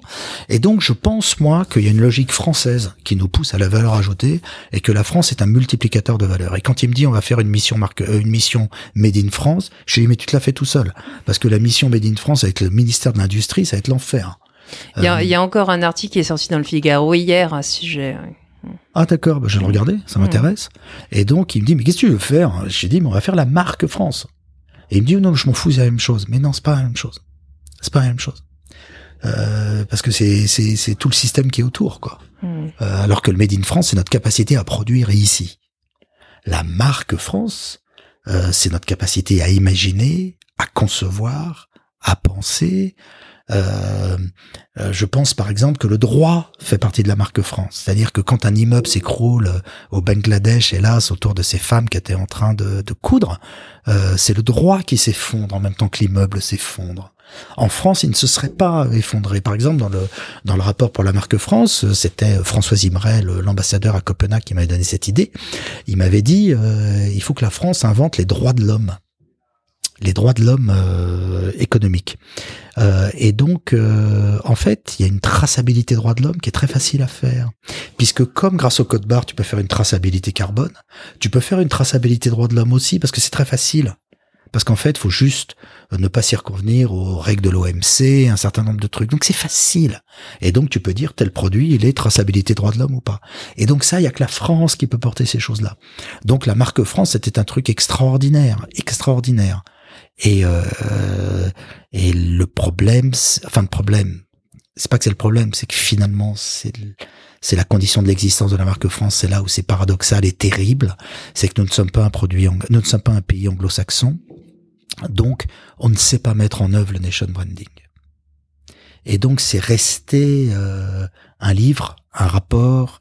Certains l'ont mis en œuvre quand même, mais euh, mais nous, tout ce qu'on sait faire, c'est de Chose France, quoi, qui un truc à la con là que fait Business France. Ça me donne envie de pleurer. Et euh, et, euh, on sait pas faire great comme la Grande-Bretagne, Incredible India comme les Indiens. Euh, euh, le, le, le, Pérou euh, qui marie euh, hier et aujourd'hui avec l'ingéniosité des, des, des, architectes qui ont été capables de faire les, les pyramides Inca, Nazca, avec aujourd'hui le, le, le, leur capacité du coup à pouvoir faire du digital et à être l'Israël de la, la, la, la startup nation de l'Amérique latine, quoi. Donc voilà, nous on sait pas faire ça parce que bon voilà quoi. Déjà parce que pour les gens c'est vulgaire. Est-ce que tu as... Pardon, oui, que Yann, tu veux... Non, non, mais? Effectivement, il y a, oui, en France, il y a, il y a un côté honteux. Euh... Il y a un côté honteux. Le marketing est impossible. Euh, D'ailleurs, il y a qu'à voir quand les gens pensent faire du marketing territorial, et ils font les trucs qui me, qui moi m'hérissent les, les cheveux. Euh, saut, saut machin, euh, saut Toulouse, euh, I love machin. Enfin, c'est et ils disent ouais, c'est génial, on a fait du marketing euh, territorial. Only Lyon. Euh, donc euh, la marque France est ton, est ton deuxième livre euh... Non, la marque France c'est mon troisième. Le premier ça a été la Nouvelle Renaissance, qui était en fait le sens du récit, et où j'explique en 2014, euh, en 2004 pardon, que le pays a le choix entre euh, la barbarie ou un avenir brillant que dans ce cas-là, ça passe par euh, ce que j'appelle dans le livre l'intellectuel, le, le, le, le, merde, comment les intellectuels créatifs de masse. C'est-à-dire que j'ai vu que les métiers des culturels créatifs en France à l'époque, j'avais fait un recensement, ça représentait grosso modo 200 000 personnes. Et que si ces 200 000 personnes décidaient ensemble de promouvoir le beau, de promouvoir la culture et de promouvoir l'éthique, tu changeais le pays. Parce que ces 200 000 personnes, c'est les architectes, c'est les écrivains, c'est les producteurs radio, télé, cinéma, c'est les professions du signe, euh, c'est les designers, etc. C'est tous les gens qui produisent de la prise de position dans l'espace public. Et donc j'écris à l'époque que l'élitisme de masse peut nous sauver si on se met, euh, si on se met en branle. J'écris ça en 2004. Euh, 17 ans plus tard, euh, cette thèse a été battue en brèche et c'est la barbarie euh, culturelle qui est à nos portes. Quoi. Voilà. Le. Donc ça, c'est le premier. Le second, qui sincèrement est le meilleur. Et j'assume aujourd'hui à mon âge, j'en ai rien à foutre de dire que c'est une merveille. C'est l'Odyssée du prix. Bah justement, on a, une, on a des questions à te poser dessus. Euh, tu l'as écrit en 2007, donc. Ouais. Et en 2008, en parallèle de tes fonctions euh, de président de Publicis, euh, tu intègres une commission du ministère de l'économie et des finances Ah, destinée à ça. étudier Mm. euh, les mécanismes pour faire baisser les prix. Ouais. Est-ce que c'est ce juste précisément ce livre qui Ouais. a déclenché la mise en place de cette commission? Non. Non? Non. Non, c'est Christine Lagarde et, et euh, Christine Lagarde, Thierry Breton et je ne sais qui, qui était le troisième, qui dans une discussion dit euh, euh, sous Sarko, euh, faut faire baisser les prix dans ce pays. C'est pas possible parce que c'était et donc ils ont réuni une commission. Oui, avec ah celui qui était élu à celui qui était qui a été directeur euh, des, des RH de L'Oréal, qui était élu dans l'est là, à Reims là. Je sais plus comment il s'appelait, qui était député, maire, secrétaire d'État. Bon, ça me reviendra. Et donc tous les trois, ils ont monté cette commission. Et, euh, et l'idée, c'était d'essayer de trouver tous les moyens par lesquels on pouvait faire baisser les prix dans ce pays. Et donc on avait trouvé des soldes flottantes, on avait trouvé des, des jours de soldes laissés à l'appréciation des gens. Euh, C'est Philippe Moati et Valérie Expert, un tandem assez euh, assez euh, improbable, qui avait qui avait fait ce truc-là, qui avait dirigé la commission. Et Vous étiez euh, nombreux dedans? Pardon? Vous étiez nombreux dans le... Beaucoup, on était très nombreux, ce qui était difficile. Ensuite, j'en ai tenu, quand, quand j'ai pris la présidence de la mission Marque France, on était cinq. Parce que c'était pas possible. Là, on était au moins Trop de 14. cuisiniers dans la Ah, on était 14 dans ce truc-là, c'était impossible, c'était impossible. Et par contre, nous, on était cinq, mais on a interviewé 23 personnes autour. On a fait travailler des gens. Mais au moins, la commission, c'était cinq personnes, plus un rapporteur. euh, euh, plus un rapporteur. Donc en fait, on était six quoi. Donc euh, le livre n'a pas déclenché l'idée de la de la de la commission. Par contre, c'est le livre qui a fait que j'ai été dans cette commission. Hmm. Et euh, quelles, quelles, en a été, quelles en ont été les conclusions? Les soldes flottantes, ça a été le truc principal qui est sorti, c'est-à-dire le fait qu'on arrête d'avoir euh, des soldes au même jour euh, partout en France et que l'on puisse donner euh, euh, des, des soldes flottantes, c'est-à-dire que des gens puissent à un moment donné euh, baisser les prix, déstocker, etc. Mais toutes ces stratégies ont été rendues caduques par l'arrivée du digital, qui a fait que bah, les soldes flottantes, quand tu as du digital, tu m'as compris, quoi. Ça devient difficile. Et voilà, on avait un, un certain nombre d'autres, on avait demandé des baisses de TVA sur un certain nombre de domaines qu'on avait étudiés en voyant là où c'était faisable euh, et où les mécanismes des hausses ou des baisses de prix pouvaient faire que l'État euh, ne prenait pas trop euh, dans sa compétitivité prix. Et, et donc on avait trouvé deux trois trucs qui étaient qui étaient intéressants, mais mais ça n'a pas été un truc qui a changé la face du monde.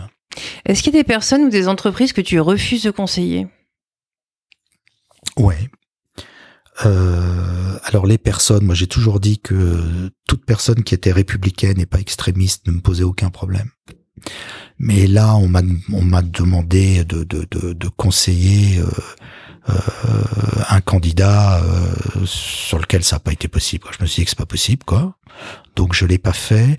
Des sociétés, euh, c'est compliqué les sociétés parce que je pense que si on est extrêmement euh, si on est extrêmement exigeant euh, euh, ah, je voudrais pas dire de bêtises Euh, un jour je discute avec Elisabeth Badinter au, sur le toit de Publicis on discute une heure une heure et au bout de la discussion, euh, elle en vient à me dire la jeunesse aujourd'hui, blabla, c'est compliqué quand même, etc., etc. Et je lui dis, Elisabeth, euh, on est un peu responsable quand même. Hein. Elle me regarde, elle me dit pourquoi? Bah, Je lui dis, Elisabeth, on a chez Publicis, on a Levi's, on a Coca-Cola. Je, continue. Je lui dis pour l'image des femmes, euh, on a fait Dim. Euh, bon. Et alors là, elle me dit oui, mais non, mais c'est Maurice, ça c'est pas moi, et tout, etc. Bon, bref. mais je peux comprendre, je peux comprendre. Je peux Elisabeth comprendre. Banater, qui est de par sa famille Oui, actionnaire. qui était présidente, euh, qui est euh, première actionnaire et surtout qui était présidente du conseil de surveillance de Publicis. C'est pour ça que Los et Maurice, c'est pas moi, m'avait paru un peu bizarre, mais bon, c'est pas grave. Et euh, donc tout ça pour dire que si on était vraiment éthique, je ne sais pas si on peut faire ce métier totalement. Parce qu'on va toujours trouver un truc impossible, l'huile de palme euh, euh, Ouais. chez un chocolatier, euh, etc. Donc, euh, refait- alors par contre, il y a des, il y a des, il peut bien sûr avoir des sociétés où c'est vraiment impossible, quoi. Parce que c'est pas possible. Moi, je me suis toujours dit euh, que, par exemple, faudrait pas que à l'époque, euh, faudrait pas que euh, le, hasard de la vie me mette ITT euh, devant moi, parce que je sais qu'ils avaient financé euh, euh, le, le, le, putsch de Pino- contre Pinochet au Chili et qu'il y a quand même eu des gens qui se sont fait égorger dans des stades, quoi. Donc c'était, c'est, c'est, ça, ça aurait été un peu compliqué, mais mais mais, mais c'est une question, c'est très, c'est très facile d'y répondre pour les êtres humains. Pour les sociétés, c'est compliqué parce que je pense qu'il faut qu'on accepte que le métier que nous faisons porte sa contradiction en lui-même. Euh, pour revenir sur la sur la commission euh, qui euh, visiblement a été un, un éléphant qui a accouché d'une petite souris. Ah ouais. Euh, vous étiez 23, dont Enrico Letta. euh, Ah, Euh, pardon, euh, la, la la commission Renaissance du Medef. non. Laquelle? Non, Enrico Letta, il était dans la commission Renaissance du Medef à laquelle je, je, je ça, participais. Ouais, ouais. Ah, elle a accouché d'un bouquin génial qui s'appelle Renaissance, où il y a 20 idées pour que euh, l'économie compétitive post-Covid se porte bien. Et moi, j'encourage tous les gens à lire ce bouquin. Et top, top, top, top, top. Vraiment, c'était un travail. Geoffroy Roux de Bézieux est un mec étonnant. Euh, on a l'image du Medef. Euh, euh, Antoine Seyer, euh, Gattaz, euh, bon, une, une image du Medef un peu compliquée, quoi. Geoffroy Roux de Bézieux est un type. Surtout connaissant la tienne au niveau politique. Ouais, et ben justement, ouais, ouais, mais justement, mais Geoffroy Roux de Bézieux est un type. Bon, alors sachant qu'aujourd'hui, très sincèrement, euh, ça devient, enfin, voilà, on serait, dit, c'est, c'est on serait étonné euh, À des 20 conver- ans, le cœur à gauche.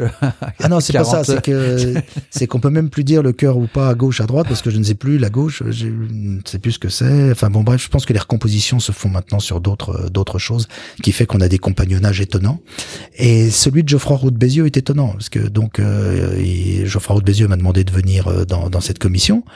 Et euh, Donc c'était c'était des propositions pour sortir de du Covid en fait. Hein, ouais, c'est comment euh, comment l'économie peut-elle se comporter euh, en tirant les leçons du Covid. Et donc c'est une commission dans laquelle il y a présidée par Enrico Letta, euh, dans laquelle il y avait Julia de Funès, Philippe de Sertine, Nicolas Bozou, euh, euh, Monique Cantos-Perber, euh, donc moi-même.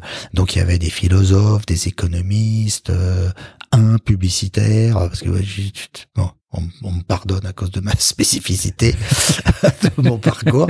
Je suis le publicitaire fréquentable pour ces pour ces gens-là. Euh, mais donc du coup, euh, ça a vraiment donné des choses euh, euh, vraiment étonnantes, quoi. Et moi, j'encourage tout le monde à lire ce bouquin. Il est, euh, il est top. Et Geoffroy de Bézieux, donc, est un mec étonnant, quoi. Geoffroy de Bézieux, euh, bah, finalement, le dialogue social en France, ça tient par Laurent Berger et lui. Hmm. Aussi drôle que ça puisse paraître, voilà. Si ces deux-là cessent de se parler, tout s'écroule. Et aujourd'hui, tout a tenu parce que ces deux-là se sont parlé. Lorsqu'il est arrivé, Geoffroy de Bézieux, au MEDEF, euh, tout de suite, il a voulu monter une commission euh, pour euh, la réindustrialisation de la France. Parce qu'il a senti que notre souveraineté économique était en train de partir. Donc, euh, Montebourg euh, avait- pu être trouvé était oui, juste. Oui, oui. Ah ben, Ar- Arnaud a été juste historiquement. Le rôle historique d'Arnaud est incontestable. Incontestable. Euh, c'est son rôle actuel qui, est- qui, est- qui, est- qui pose plus problème. Mais euh, le, le rôle historique d'Arnaud est incontestable. Il a eu à peu près raison sur tout, quoi. Donc, euh, historiquement, il a, il a porté les sujets des années, euh, euh, des années 2000, euh, 2000-2010, sans aucun doute, quoi. Il y avait une proposition dans cet ouvrage. Est-ce que tu pourrais euh, plus ou moins nous les résumer? Alors les vins, ça va être compliqué, mais il y a euh, Euh, il y a euh, sous l'impulsion de Julia de Funès, il y a des choses euh, très intéressantes sur le, la bienveillance, le respect au travail. Euh, il y a bien évidemment la nécessité. Mais quand je dis bien évidemment, c'est pas par comment dire, c'est pas par panurgisme, c'est que c'est là traité très intelligemment. Il y a des propositions très concrètes pour le renouveau écologique de l'industrie française. Et en expliquant par quoi ça peut passer. Euh, il y a la reconnaissance de la marque France comme élément fondamental de fierté de, de l'économie française et de ligne éthique euh, pour l'économie française. Il y a un immense travail qui est fait sur l'éducation et sur le fait de savoir comment, par exemple, des choses telles que l'apprentissage peuvent nourrir l'industrie française. Parce que vous savez qu'en Allemagne, par exemple, euh, vous avez, euh, imaginez ça en France, hein, vous avez des commissions tripartites où vous avez la région, les industriels et l'école. Les trois se mettent autour de la table et définissent les règles et les contours de l'apprentissage pour l'année à venir. Et donc, ça veut dire que vous avez des apprentis qui viennent être formés à l'école et dans l'industrie en fonction des besoins réel d'une économie. En France, cette histoire est impensable, quoi. Donc il y a des choses comme ça. Il nous manque, euh, il nous manque des, médecins, il nous manque des infirmières, il nous manque. Il nous manque un euh, certain nombre de trucs. Donc c'est le, le, le, bouquin est vraiment bien. Alors Geoffroy Roux de Bézieux dit c'était de ma responsabilité de pousser tout le monde pour qu'on ait 20 propositions innovantes. Et il dit certaines des propositions je ne les soutiens pas car idéologiquement je ne suis pas d'accord avec elles. Mais il dit c'est ma fierté qu'elles soient présentées. Ce type est étonnant. Hein. Il, est, hmm. il est vraiment, il est étonnant. Voltaire, quoi. C'est ça? Un peu. Je le euh, voltairisme. je suis pas d'accord. Mais... Ouais, ouais. ouais. Donc c'était vraiment bien ce truc-là. Sinon, euh, que ce soit pour euh, tes livres ou euh, durant ta collaboration au comité, tu as participé à des conférences comme TEDx ou BOMA, organisées par Michel Lévy-Provençal. Comment est-ce que vous vous êtes rencontrés? Comment nous nous sommes rencontrés? Par hasard On s'est rencontrés en 2011, je crois, ouais, à Strasbourg, où je viens faire une conférence sur le prix. Et lui, à l'époque, sort de son de, de son truc qui s'appelait les observeurs, je crois, ou les observateurs, je sais plus, chez chez France 24. Et euh, on dîne ensemble. Euh, enfin, c'était une grande tablée. Hein, c'était tous les gens de la conférence. On était 20. On dîne ensemble. Et puis, euh, et puis, bah, moi, je trouve que ce qu'il dit, c'est intelligent. Et, et voilà. Et c'était plutôt, c'était sympa, quoi. Et, et donc voilà, on fait connaissance. Ensuite, je fais la marque France. Et puis, je vois que il fait un TEDx euh, sur la façon dont, euh, dont grosso modo, je, caricature, hein, mais euh, dont la France peut inventer des nouveaux, des nouvelles voies. Et donc je l'appelle, je lui dis je peux passer? Il me dit ouais. Donc je passe chez lui, je lui dis écoute, euh, la marque France fait partie du truc, c'est pas possible autrement. Il me dit, bah oui, t'as raison. Et donc on discute, il me dit, mais attends, est-ce que ça peut faire un TEDx? Je lui dis, bah je sais pas, je vais te raconter. Et donc je lui raconte ce que moi je pense. Donc lui euh, est très, euh, comment dire, il a une, il a une conscience absolue de ce qui peut faire un bon, une bonne présentation ou pas. Et donc il, il m'aide à élaguer ce qui est intéressant, pas intéressant, machin, etc. Et donc bah ça a donné le TEDx au Châtelet où on présente devant 3000 personnes quand même, c'est euh, mais c'était top, c'était c'était vachement bien. Et puis il se trouve que chez Reputation Age, euh, on a fait un gros gros gros travail qui est la base de, de, du consulting que nous faisons sur deux sujets qui sont la vérité et la confiance. C'est-à-dire que vous avez des gens qui ont des vérités intérieures dans leur entreprise ou, ou, ou en tant qu'être humain, mais si ces vérités intérieures sont en contradiction avec les vérités de l'opinion, comment vous faites? Bon, et nous, on a un travail pour, en corps à corps avec l'opinion, réussir à faire que votre vérité puisse être, puisse être entendue. Et de l'autre côté, euh, aujourd'hui, on est dans une société où la défiance est le trait majeur de, de, du débat public. Et donc, le débat, c'est comment est-ce qu'on amène les gens à avoir confiance en vous. Alors, euh, beaucoup de gens disent euh, oui, mais la confiance, on va pas la commander, la quémander, on vous fait confiance ou on vous fait pas confiance. C'est assez vrai, mais c'est un peu faux également. C'est-à-dire qu'on peut monitorer la confiance et on peut accélérer le fait que les gens aient confiance en vous. C'est ce que nous appelons chez Reputation Edge un état de preuve permanent. Ça demande un certain nombre de choses. Donc c'est la base de mon dernier bouquin, euh, Réputation où je pense qu'on a quitté le monde de l'image euh, pour rentrer dans le monde de la réputation. Et donc euh, Michel donc a été intéressé par ce truc-là. Il faisait un et il m'a appelé un jour. Il me dit je fais un boma sur je fais un boma sur la vérité. Est-ce que ça t'intéresse de, de venir présenter ton truc? Et euh, comme si j'allais dire non. Donc j'ai dit bien sûr. C'était pendant le, Covid. C'était pendant le Covid, ouais. ouais, hmm. Mais Michel est vraiment, euh, Michel est un type. Euh, le mot qu'il définit, c'est avant-garde. Euh, c'est-à-dire que Michel est toujours en avance. Michel a sent tout à fait ce qui fait évoluer les sociétés, évoluer les organisations, évoluer également euh, la façon dont les idées se, se, se, se présentent. C'est ainsi que euh, bah, il arrête TED parce qu'il pense que le débat n'est plus temps de d'offrir le spectacle d'un monde qui se transforme que de plutôt mettre les gens ensemble parce qu'ils peuvent être eux des agents de la transformation. Des acteurs, oui. Voilà. Et euh, en fait, il voit que dans les interstices de la société, les choses s'inventent et que euh, euh, on peut en tirer des leçons pour aider les immenses entreprises à se comporter de cette façon agile. Euh, c'est-à-dire que si je caricature, euh, le compte nickel a été inventé en dehors de la BNP. Lui dit, avec Boma, je vais apprendre à la BNP, c'est moi qui parle, c'est pas lui, hein, je vais apprendre à la BNP à faire nickel. Voilà. Et donc, plutôt que de continuer TEDx sur le spectacle du monde qui se transforme, il pense qu'on peut plus se permettre d'être spectateur, il faut être acteur. Et donc, il dit, on va faire BOMA pour bosser autour des conditions dans lesquelles on peut transformer le monde. Et, euh, et quand il m'a expliqué ça, je trouvais ça top.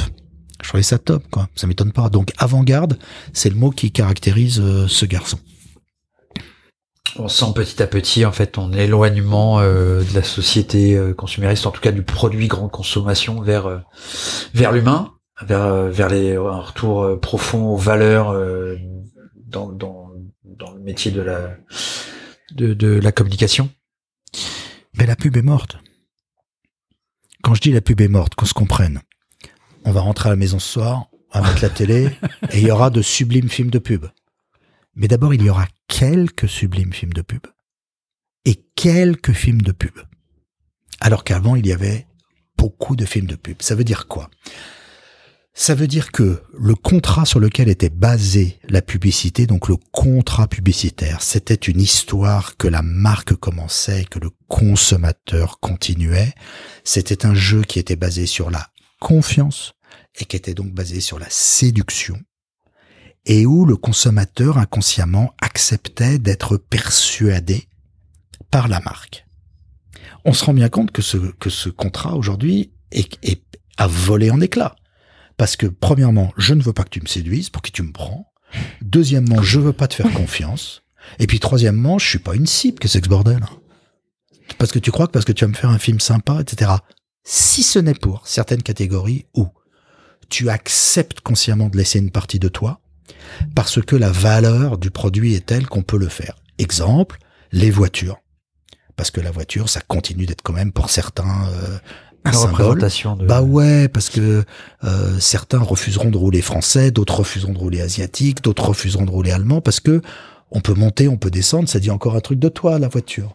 Tesla, il vient placer là, maintenant. Voilà, et donc hmm. dans ce cas-là, oui, à la publicité. De la même façon, les parfums, principalement les femmes, Bien évidemment, le parfum dit un truc d'elles et elles acceptent encore, Dieu merci, d'avoir une part d'échappée salvatrice dans ce monde euh, qui est quand même très dur.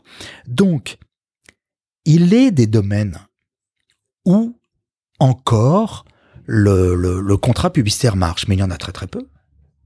Qui plus est, les marchés sont désormais sans frontières. Ça veut donc dire que avec quatre clusters, on peut faire le monde.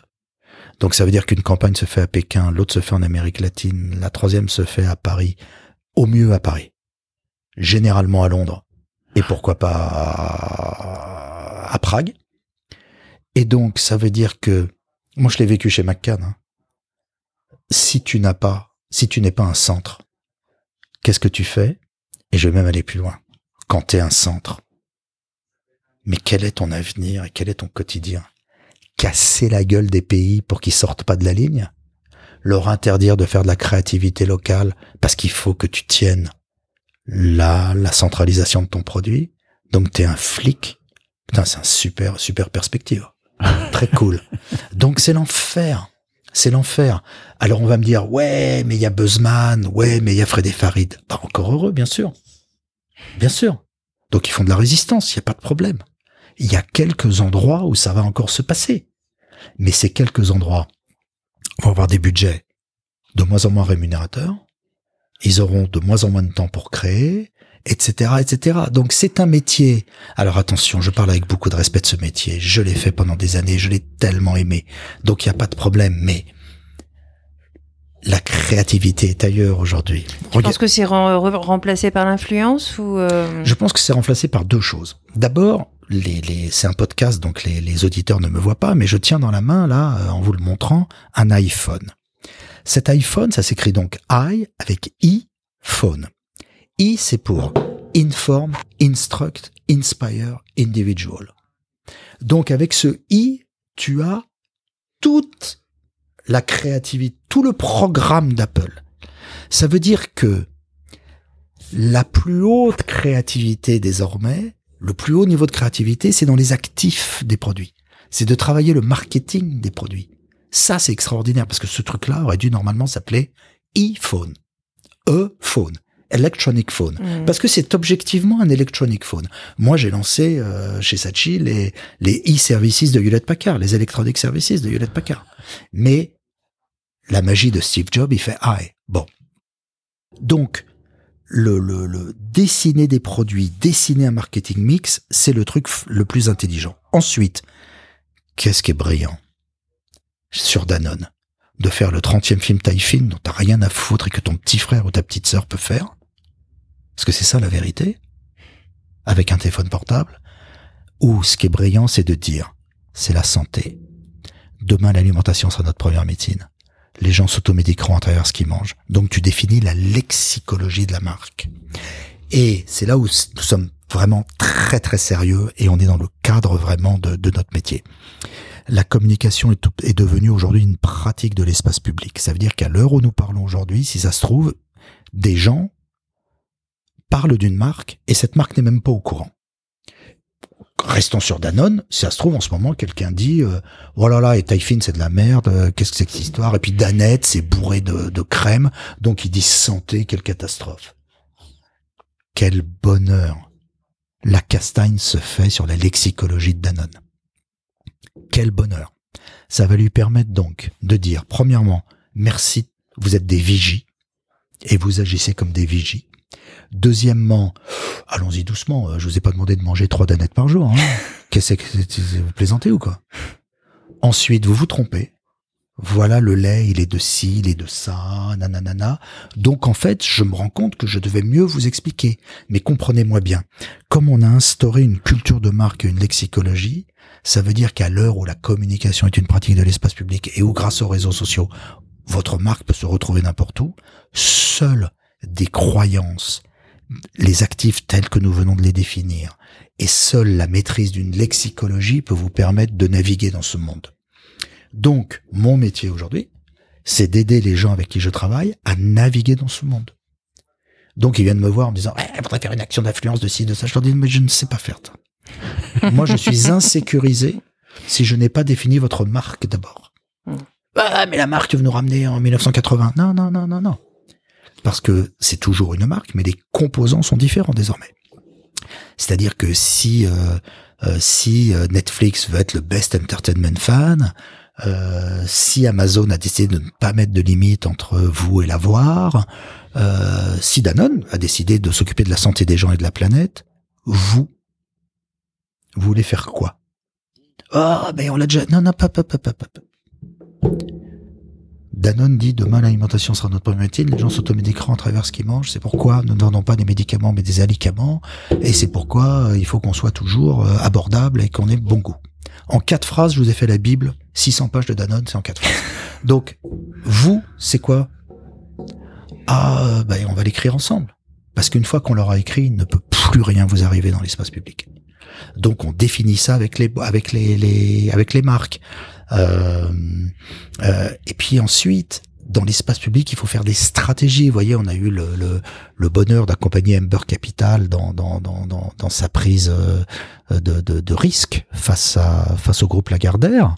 Euh, on a fait une vraie stratégie. Euh, quand ils sont venus nous voir, ils nous ont dit bon, on vous, on vous met dans un sale coup parce que vous savez, euh, personne n'a jamais réussi à ébranler ce truc-là dans Paris. de toute façon, tout le monde a peur des représailles, donc personne ne parlera de nous. Sinon, comment as-tu rencontré tes associés euh, Pierre Vallée et, et Charles-Henri euh, Davigny Dovigny, euh, bah, c'est un ami commun à nous tous qui nous a dit voilà, vous êtes tous les trois en, en errance. L'un parce qu'il s'ennuie dans son digital en étant tout seul, l'autre parce qu'il est dans une boîte de, de l'autre parce que c'est un c'est un spécialiste des, des, opinions des publics et des et des comment ça s'appelle euh, et du corporate mais euh, il est dans une mais dans dans dans, dans son aventure euh, professionnelle on préfère on, préfère vendre une question de plus dans un sondage que, que que de faire des trucs. Et puis toi tu crois plus à la pub mais par contre tu crois aux marques tu crois en fait moi je ne crois plus à mon industrie mais je crois à mon métier ce qui est un petit peu différent. Et donc il nous il nous présente tous les trois et il nous dit il faut que vous vous rencontriez quoi. Il faut que vous vous rencontriez. Alors euh, ça paraît dingue hein. À nouveau, j'ai à nouveau, moi c'est les hasards. Hein. Bon. Et donc on se rencontre tous les trois, puis on se rend compte effectivement que euh, on a tous les trois envie de faire un truc neuf, euh, mais en étant chacun sur notre colonne vertébrale quoi. Et donc on va le faire et voilà, et on a créé Reputation Edge. sinon, comment as-tu vécu le confinement? Je n'ai pas eu le temps de le voir. Alors d'abord, euh, euh, je fais attention aux mots que je vais prononcer parce que avec l'éducation que j'ai eue, j'étais prêt, moi. Tu étais? Prêt. Ouais. Parce que je n'ai jamais, j'ai toujours eu, tu sais, les Slaves euh, sont plus poétiques, plus politiques, plus tragiques. et je suis un slave. Euh, et moi, euh, inconsciemment, euh, j'ai toujours été prêt à ce qu'il arrive un truc tough, quoi. Hmm. Donc moi, je n'ai pas eu, de, enfin, je n'ai pas eu de problème. C'était atroce, enfin atroce. C'était pas la guerre, tu vois ce que je veux dire. Donc moi, avec mon éducation, mon truc, j'étais prêt, j'ai relativisé. Je pense que c'est au Liban qu'il y a les vrais problèmes, tu vois. Voilà. Nous, mon Dieu, dans notre histoire, quand on se retournera sur nous, on sera dit bon, on est resté un an. Euh, un peu dans le dur, quoi. Et on a été confiné quoi, trois mois, quatre mois? Mmh, Franchement, mais va dire aux Libanais, euh, ils ont mmh. été confinés quatre. Enfin, tu vois ce que je veux dire, quoi. Mmh. Donc moi, j'ai, j'étais prêt. Et il se trouve qu'ensuite, on a fait Ember contre contre la Gardère, et donc on travaillait du réveil au coucher. Et on bossait avec la presse, on bossait avec les relais d'opinion, on bossait avec euh, les, les relais économiques du début à la fin. Je n'ai pas vu professionnellement passer ce confinement. Et le jour où, et d'ailleurs quand on a tous fini, on s'était tous dit, on se souviendra d'un truc, nous, quand on nous dira où étiez-vous pendant le confinement, on était sur euh, sur le sur l'affaire Lagardère. Ouais. Voilà. Hein, on pétait, voilà, fallait péter la commandite. Voilà. Donc euh, donc euh, donc voilà, c'est euh, donc tu es, tu es membre euh, du conseil d'administration du Racing 92 euh, après en avoir assuré la présidence pendant de nombreuses années. nous savons que tu ne rates absolument aucun match. Quand je peux. Quand tu peux. Est-ce que c'est une, une passion que tu partages avec tes proches? Ouais. Ouais, ouais, c'est une passion. Euh, j'ai beaucoup d'amis dans le rugby. J'ai un de mes deux fils qui est un dingo de, de rugby. Euh... De père en fils alors. Hein ouais, ouais, ouais, Troisième génération. Voilà, mais c'est un sport que je trouve sublime, qui a tout, qui a des valeurs, qui est ancré, euh, qui, a, qui, a le respect des traditions. Alors il est à la croisée des chemins parce qu'il est dans le professionnalisme, donc le spectacle le guette et on verra bien où ça tombera. Hein. Mais euh, mais euh, euh, mais c'est sublime, c'est un sport sublime. Euh, sinon, quelle relation entretiens-tu avec euh, les joueurs? Euh, bah ça dépend parce qu'il y en a avec lesquels c'est les hasards de vie toujours quoi parce que d'abord je ne suis pas assez proche d'eux pour être en fait c'est toujours la même chose sur sur un groupe de 30 personnes t'en as un ou deux avec lesquels ça accroche C'est toujours la même chose. Donc moi, quoi qu'il arrive, je vais vous raconter un truc, c'est que quoi qu'il arrive, je suis quelqu'un. On dit il faut jamais assouvir ses fantasmes. Moi, celui qui pour moi est mon idole totale est un néo-zélandais qui s'appelle Daniel Carter. Mhm. Dan Carter est venu jouer au Racing. On a eu une relation assez proche. Il est venu dîner à la maison. Je suis venu chez lui. Et moi, j'ai donc échangé. Euh, j'ai son maillot signé euh, sur mon mur. Euh, moi, moi, quoi qu'il arrive en matière de rugby, c'est comme les gens qui auront connu Pelé, Zidane, Jean-Claude Killy, si c'était des dingues de de, De ski. de ski, Mm. euh, je sais pas qui, Marie-Jo Pérec, euh, pour une dingue de de- d'athlée, euh, voilà. Moi, j'aurais connu Dan Carter, mais Dan Carter, ça a été pour moi le meilleur joueur de rugby que que de de de de, de mémoire d'homme j'ai pu voir jouer. Mais c'était pas que ça, c'est-à-dire que euh, moi je pense que les immenses sportifs euh, ne peuvent pas être idiots hommes. Ouais. ne peuvent pas être idiots. C'est-à-dire que je pense que les immenses sportifs sont stratégiques. Dan, c'est un truc de dingue. Dan a une vision, une intelligence des systèmes, des organisations. C'est un stratège hors pair. Et d'ailleurs, il va faire désormais euh, une carrière euh, de consultant euh, En management, euh, en management extraordinaire extraordinaire. C'est-à-dire que les mecs à Oxford l'ont déjà, lui ont déjà collé une practice. Euh, un certain nombre d'entreprises le font intervenir. Et il est et, et c'est très intéressant parce que Dan n'a pas voulu faire, euh, ne, ne fait pas un truc à la noix du genre, euh, du genre. euh, comme on est tous ensemble, soyons cohérents, la cohésion, machin. Lui, c'est the art of winning. C'est-à-dire, il dit, euh, d'abord, il reprend cette phrase que Kevin Roberts avait, qui est une phrase de Vince Lombardi, le, le, le, le- un des plus grands coachs de l'histoire euh, du, du, du, du foot américain. Et donc, euh, euh, Vince Lombardi dit "Winning is an habit because losing is an habit too." Voilà. Et donc Dan, euh, Dan voit euh, dans, dans, dans, dans tous les cursus euh, et c'est très intéressant dans une entreprise. Un jour, il dîne à la maison et je lui dis, euh, pendant 20 minutes, on avait subi comme c'était pas permis. Et on est passé près de la catastrophe. Et je lui dis, bon, dis donc, pendant 20 minutes, on n'a pas été bon. Hein. Et il me regarde et il me dit, mais pourquoi veux-tu être bon euh, tout un match? C'est impossible. Mhm. Il me dit, on joue pas contre des tocards. Donc pourquoi veux-tu être bon tout le temps? Et là, il me dit, le débat n'est pas là. Le débat est de savoir que tu es dominé. Et il dit à ce moment-là, le débat est qu'on soit tous les 15 dominés ensemble. Et à ce moment-là, on s'affole pas, on se met en mode défense. Et on défend, défend, défend.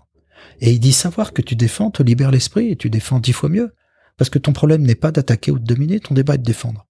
Donc il dit, on défend. Il dit, sauf qu'à un moment donné, ça suffit. Et il dit, dans le body language, tu dois montrer que ça suffit. Donc à un moment donné, quand les autres se sont échinés et qui commencent à douter, là, à ce moment-là, tu remets tes épaules. Et là, à ce moment-là, tu reviens. Et il me dit, c'est dans ces moments-là, je suis navré, je vais être un peu technique, mais il dit, c'est dans ces moments-là que je tapais les drops et que je mettais trois points. Parce qu'il dit là, les mecs ont essayé, n'ont pas réussi. Et tu claques un drop et tu leur mets trois points dans la gueule. Il dit là, là, c'est terrible pour eux. C'est terrible. Et donc voilà, Dan avait toujours, Dan par exemple, et quand il est arrivé au Racing, il a dit, euh, je voudrais un leadership group. C'est-à-dire qu'il a dit, il peut pas y avoir les entraîneurs et les joueurs. Il dit, il faut un SAS entre les deux. Et le SAS, c'est le leadership group. Et il a sorti cinq personnes qui étaient leaders. Pensons à ça pour les entreprises. Hein. Et il a dit, il a sorti cinq leaders. Il a dit aux cinq leaders, c'est sur vous que ça tient. Mais dans le sport, il y a des trucs extraordinaires. Alors, euh, pas les choses classiques à la con, sur la cohésion, les machins, enfin qui sont pas à la con, mais qui sont classiques, on a besoin de personne, quoi. Par exemple, je me rappelle de Claude Onesta, que vous connaissez peut-être, qui était le- le- le- l'entraîneur de l'équipe de France de handball, qui a donc été euh, bah, la meilleure équipe, euh, peut-être tous avec les Double- Blacks en rugby. Double champion, Ouais, champion, champion olympique, champion du monde, Ouais. voilà. Et donc lui, il dit, il dit voilà, j'ai inventé en équipe de France un, ar- un argot, c'est-à-dire que Il dit, on m'a dit qu'il fallait choisir un style. Et il dit, moi j'ai assumé. Il dit, j'avais au milieu les frères Karabatic, des monstres, costauds. Donc il dit, j'avais des Croates au milieu, avec la solidité des pays de l'Est. Il dit, j'avais à droite Lucas Ballot, un Antillais virevoltant. C'est l'école espagnole, il joue en Espagne. Donc j'avais, voilà. Donc il dit, j'avais du solide et j'avais un virevoltant. Il dit à gauche, j'avais Grégory Anctil, un Français, dingo, totalement dingue, comme les Français peuvent être dingues. Et il cite comme ça son truc. Et il dit, on m'a dit qu'il fallait que je choisisse. Moi, j'ai assumé de ne pas choisir. Je les ai mis ensemble en disant, vous êtes un patchwork culturel. Je leur ai demandé chacun de jouer sur ses points forts et de respecter sa culture. Par contre, nous avons inventé une langue, comme il y a l'argot au lycée, comme il y a eu ensuite le verlan, ils ont inventé leur langue de handball pour pouvoir jouer ensemble. Mais quand des mecs vous disent ça, et donc lui il dit, c'est pas grave qu'il y ait plusieurs cultures, il faut juste que les cultures soient cohérentes à l'endroit où elles sont sur le terrain, de façon à ce qu'on ait la force de toutes les cultures. C'est génial. C'est génial. Donc, parfois dans le sport, on trouve des trucs euh, étonnants étonnants, mais qui sont des trucs euh, qui ensuite sont transposables partout, hein, dans le bis, dans la vie. Euh. Mais je pense qu'on doit trouver ça également peut-être dans la musique. Je pense qu'un chef d'orchestre viendrait nous parler, on en tirerait la même quintessence. quoi. C'est juste que le chef d'orchestre n'a pas accès aux médias mainstream, alors que le sportif a accès aux médias mainstream. Hmm. Sinon, est-ce que tu participes au troisième mi-temps? Euh, oh bah j'en ai fait puis j'ai terminé euh, j'ai terminé euh, en frac mais ensuite quand tu es marié que tu as des enfants tu ne fais plus les troisième mi-temps et puis quand tu ne joues plus tu ne fais plus les troisième mi-temps de la même façon non plus Bon, est-ce que tu as quand même des anecdotes amusantes à nous raconter à ce sujet ou Non, parce que c'est comme les francs-maçons qui ne racontent pas ce qui se passe en loge. tu ne peux pas raconter ce qui, se passe en troisième mi-temps. Dans le vestiaire, c'est impossible. Voilà, c'est impossible, c'est impossible. Euh, sinon, on parlait du confinement tout à l'heure. Comment est-ce que tu as maintenu le, lien avec les joueurs? Ah mais je n'ai pas ce niveau de proximité euh, qui faille, qui, qui fasse que de toute façon ça a été un ça a été un problème. C'est-à-dire que euh, je fais partie d'un conseil d'administration, je conseille Jacques Lorenzetti euh, surtout sur, sur des aspects de, quand il me le demande, hein, sur des aspects de communication, de marketing, mais je n'ai pas de rôle face aux joueurs. Donc ça veut dire que moi, de toute façon, alors d'abord on s'est plus vu parce que tout simplement t'avais pas le droit de les, t'avais pas le droit de les approcher. C'est des gens qui ont pris 53 tests, 53 tests pendant cette période. C'est-à-dire qu'ils se faisaient euh, triturer le nez. Ils se faisaient triturer le nez tous les trois jours ah. quand il y avait des matchs. Donc tu ne pouvais pas les approcher de toute façon. Alors si, tiens, il y a quand même un... Si, si, si, voilà, tiens, un truc que je peux vous raconter. euh, bien évidemment, les matchs étaient à huis clos, mais c'est là où t'es un sale enfant gâté, quoi. On a eu la chance de pouvoir être à peu près 80 à voir ces matchs à chaque fois. Mm. Et là, c'est un truc de dingue, t'es à l'arena et tu vois le match comme si dans ton salon, il y avait 30 personnes qui jouaient. Et notamment, il se passe un truc qui est impossible autrement. C'est-à-dire que tu entends tout ce que les gens se disent et notamment, il y a un truc qui m'a, à mon âge, avec la pratique que j'ai, qui m'a sauté au visage comme jamais ça m'avait sauté au visage, c'est le rôle d'un leader et d'un capitaine. Parce que là, brusquement, tu entends. Quand ça va bien ou quand ça va pas, tu vois qu'il y a de la personnalité qui en a moins, parce qu'on peut pas dire qu'il n'en a pas. Parce que va te prendre un mec de 115 kilos dans la tronche, lancer, etc. Il y a que des mecs contre la personnalité. Hein. Mais ensuite, il y a le leadership, c'est autre chose. Et là, tu vois que, je citerai pas de nom, mais notamment un joueur dont les gens se disaient, et dans le journal tu lisais, il est peut-être moins doué que les autres, il a moins de talent naturel que les autres, il est moins beau à regarder que les autres, mais c'est un leader de dingue, et qui fait que quand tu fais une équipe, tu le prends lui et t'en mets 14 autour. Et là, tu comprends pourquoi. Tu comprends pourquoi.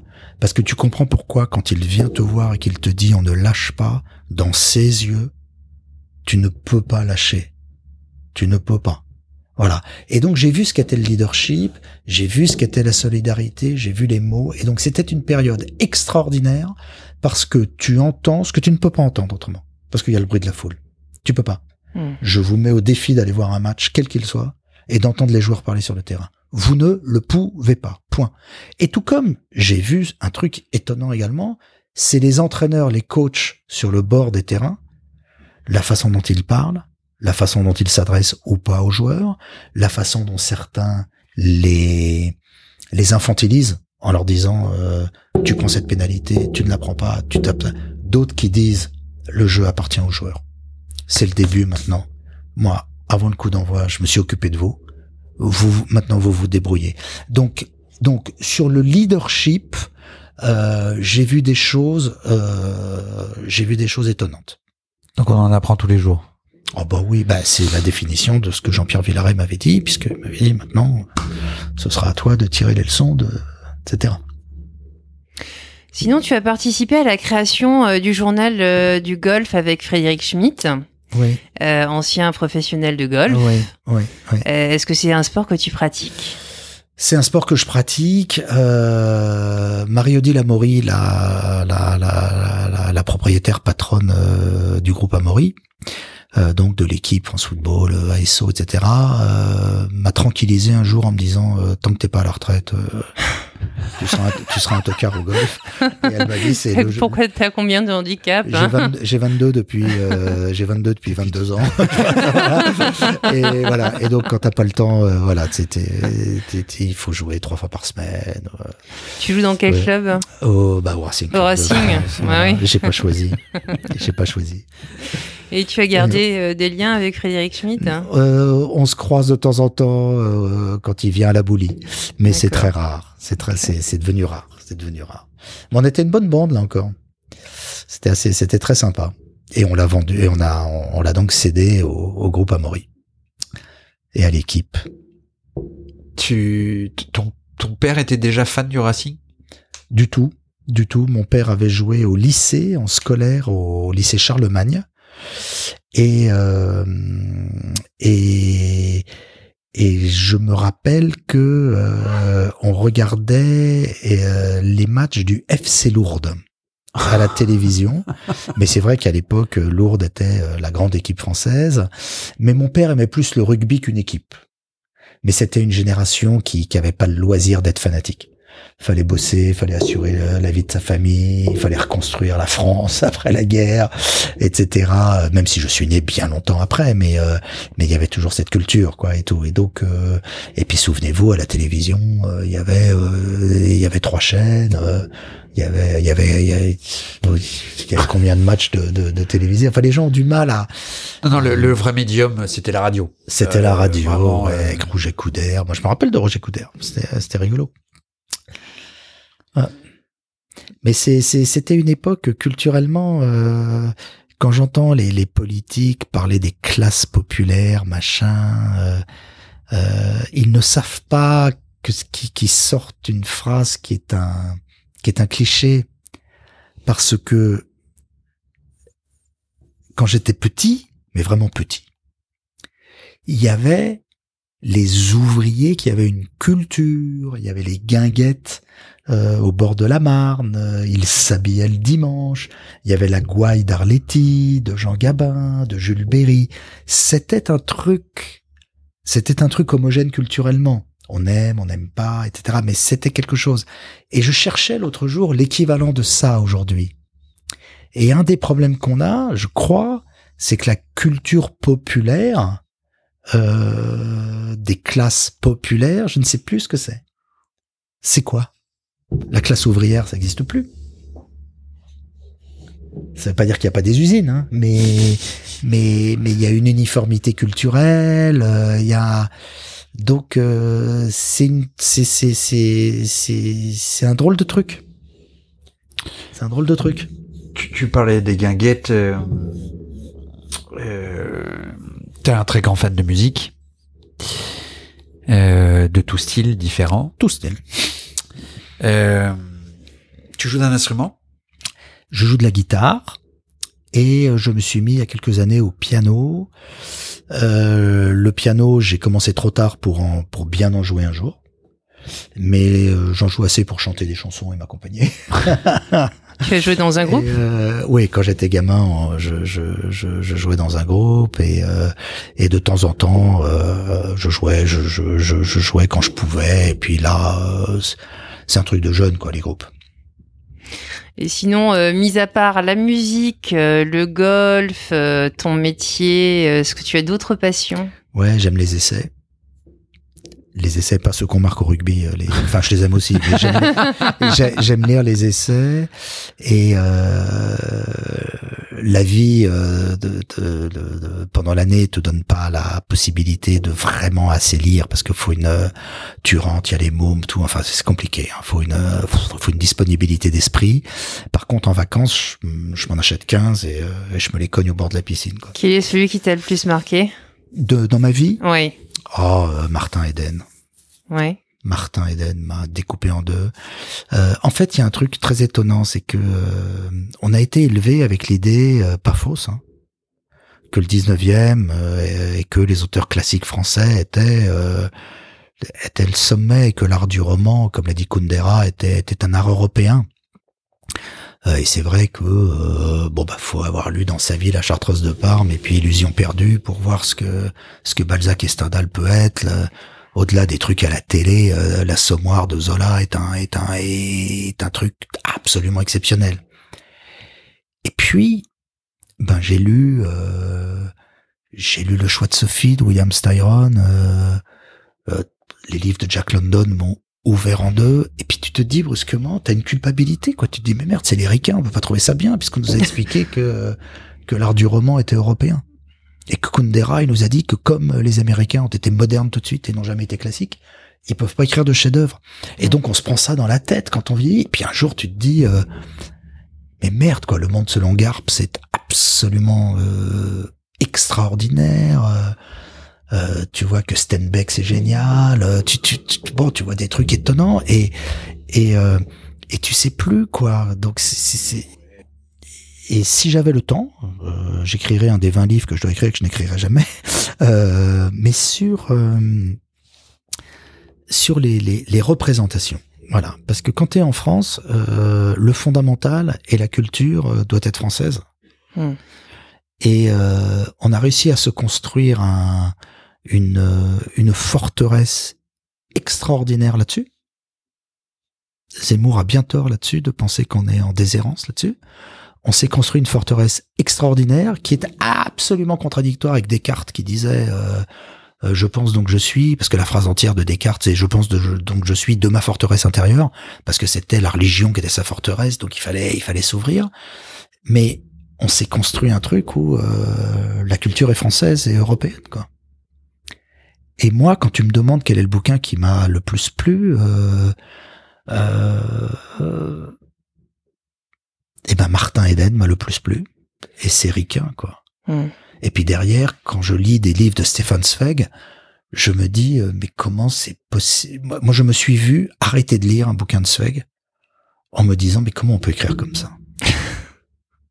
Comment on peut écrire comme ça? Comment on peut écrire comme ça? Alors que j'ai adoré la Chartreuse de Parme, alors que j'ai adoré euh, euh, j'ai adoré le père Goriot, mais je ne me suis pas arrêté en me disant comment peut-on écrire comme ça, même si c'est sublime, hein. même si c'est sublime. Donc le joueur d'échecs. Euh... Ah bah bien sûr, bien sûr. Et les bios, les bios de Zweig sont à mm. tomber par terre. 24 heures de la vie d'une femme. les bios sont extraordinaires. Les bios sont dingues. Les bios de Fouché ah par terre. les bios sont dingues. Donc, euh... donc. Euh... je crois qu'il est sain de, enfin non, j'allais dire une bêtise, j'allais dire il est sain de ne croire à rien, mais enfin non, c'est idiot. mais on se comprend. Il faut, il faut remettre en cause les choses, quoi. Voilà. Est-ce que tu as une routine de vie? Alors, je comprends pas la question, excuse-moi. Euh, quelque chose que tu fais euh, tous les jours. Euh... Non, mais si je vous le dis, on me prend pour un dingue parce que quand vous me voyez dans un couloir, euh, vous voyez mes mains qui peuvent partir à droite ou à gauche. En fait, je cadre la porte et je fais une passe de rugby. mais euh, mais euh, si on le sait, on prend pour un fou. on me prend pour un fou. Donc euh, je préfère. Euh, C'est un, c'est un tic. Enfin, c'est un. oui, bah euh, parle d'une routine. Non, on était plutôt sur euh, te lever tous les matins 5h30 pour. Ah euh, non non non non, j'ai pas de routine. Pour euh, aller Ah courir oui, ou méditer. Ou, Ah pardon, euh, non, non, non, non, non, non, non. Non, j'ai euh, la seule routine de vie que j'ai, et c'est là où j'ai peut-être tort, mais c'est comme ça, et puis on se refait pas, et puis c'est comme ça. Voilà. Je suis entre guillemets un peu sacrificiel de moi euh, pour euh, ma famille, c'est-à-dire euh, ma routine, ça va être est-ce que les gens qui m'entourent, euh, je peux faire un truc pour eux, euh, est-ce que j'ai fait assez pour eux, voilà. Donc ça, en même temps que je vous dis ça, je me dis que c'est pas c'est pas terrible. Euh, on pourrait peut-être plus penser à soi qu'aux autres, mais je suis plutôt du, je suis sur le penchant altruiste de la de la montagne. Alors justement, si tu as un penchant altruisme, est-ce que tu euh, soutiens des associations? Oh bah pas qu'un peu. Euh, enfin c'est pas que j'en soutiens, c'est que quand j'étais chez Sachi, tu vois, j'ai toujours eu ce dont ce dont tu me parlais tout à l'heure, c'est-à-dire j'ai toujours eu conscience que on, est, on faisait un métier un peu border, mais qui en même temps était tellement extraordinaire parce qu'il était aux confins de tout, quoi, de tout ce qui était moderne, de tout ce qui faisait avancer la vie, des tendances, tout. C'est pour ça que c'est un métier extraordinaire, le marketing. Et donc chez Sachi, euh, en accord avec mes mes, mes patrons, j'ai dit euh, on va se prendre une cause par an et on va bosser gratos. Et on fait de full Monty, on fait tout. Et on va voir des, des, des, des maisons de prod et on leur dit, euh, écoutez, euh, vous allez pas nous emmerder. Hein. Voilà ce qu'on vous file toute l'année, vous allez me faire un film gratos. Quoi. Et en fait, tu te rends compte que tu rentres en bombant le torse et que les mecs ils disent oui tout de suite et que t'avais même pas besoin de bomber le torse. Donc on a travaillé pour Innocence en danger, on a travaillé pour le World Water Council parce qu'il y a un milliard et demi de personnes qui n'ont pas accès à l'eau. euh, on a travaillé pour Petit Cœur de Beurre, on a travaillé pour euh, pour Parole de Femme, on a travaillé pour euh, alors ça me tenait très à cœur parce que hélas euh, euh, un de mes tout meilleurs amis euh, en est décédé. On a travaillé pour l'association française euh, des, des, des scléroses en plaques. on a chez McCann, on a refait le logo de de de, de, de Petit Prince, de l'association Petit Prince. Donc je ne, je- on, a- on a énormément dans ma carrière, j'ai énormément bossé pour des pour des assos, gracieusement.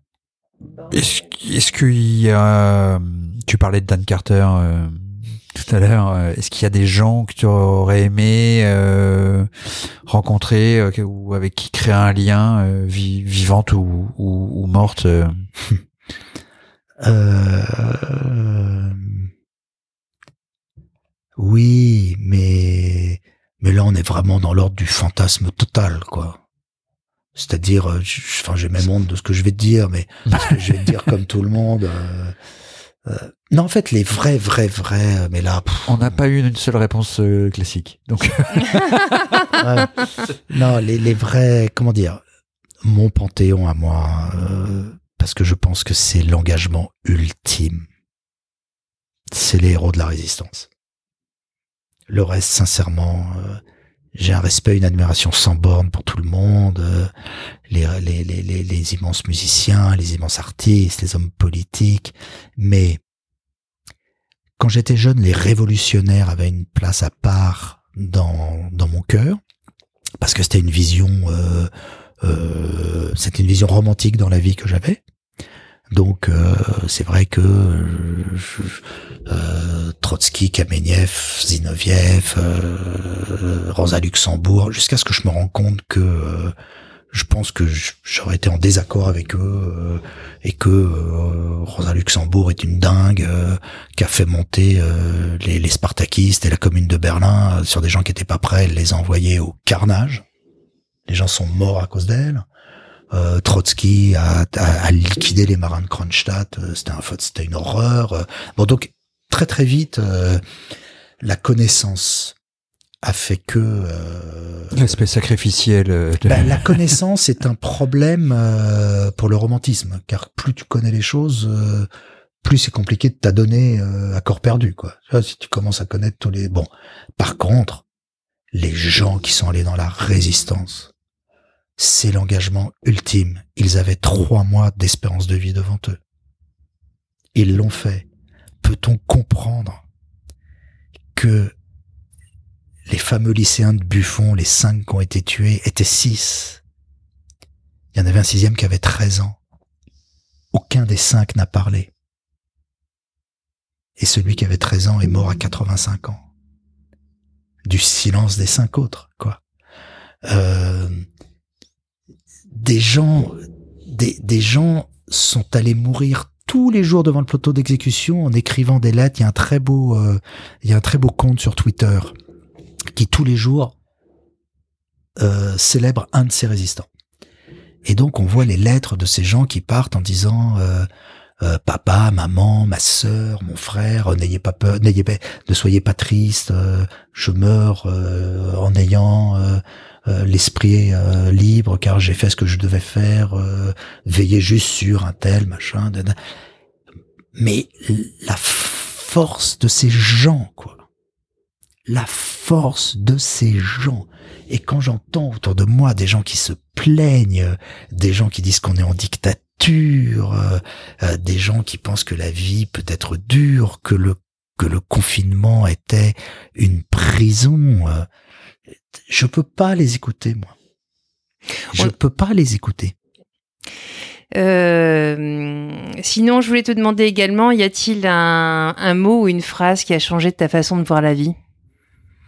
T'es doué mais t'es pas fort. Ça a changé ma vie en tout. Ça a changé ma vie en tout. J'étais un joyeux. euh, On a le droit d'être impoli à ce micro? Ouais. J'étais un joyeux branleur, brillantissime, mais j'étais pas fort. Voilà. Et donc, euh, et donc euh, voilà. C'est, ce jour-là, j'ai compris des trucs et et, euh, et c'est vrai que j'ai, ça a changé ma vie, moi, parce que voilà, ça a changé ma vie.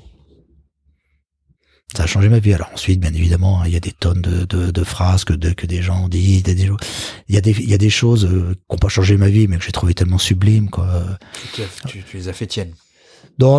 Non, mais il y a des choses. euh, Tu vois, le général de Gaulle, on lui annonce, il nomme, euh, il nomme un mec ministre et euh, je citerai pas le nom. Et le type est nul dans les discours. Quoi. Il est nul. Il le nomme euh, aux anciens combattants. Et euh, Debré vient le voir et il lui dit, euh, Monsieur le Président, euh, aux anciens combattants, vous le nommez, mais il est nul. Et De Gaulle répond, euh, Euh, pardon, et il ne sait pas parler. Et De Gaulle répond, euh, pour les minutes de silence, ce sera parfait. voilà, il y a des phrases comme ça, j'avais des tonnes. Mais euh, François Mitterrand qui descend à Bordeaux et, euh, et au Parti Socialiste, tout le monde se tutoyait. Et le premier secrétaire de la Fédération de Gironde vient le voir et lui dit euh, Oh, monsieur le premier secrétaire, cher camarade, euh, comment faisons-nous Euh, Nous tutoyons-nous ou nous vous voyons-nous? Et Mitterrand le regarde et lui dit euh, Comme vous voulez. voilà, donc il y a plein de phrases comme ça. Ah si, un jour, Pierre Monroy, euh, on avait une grande discussion, c'était un bordel sur un truc et tout.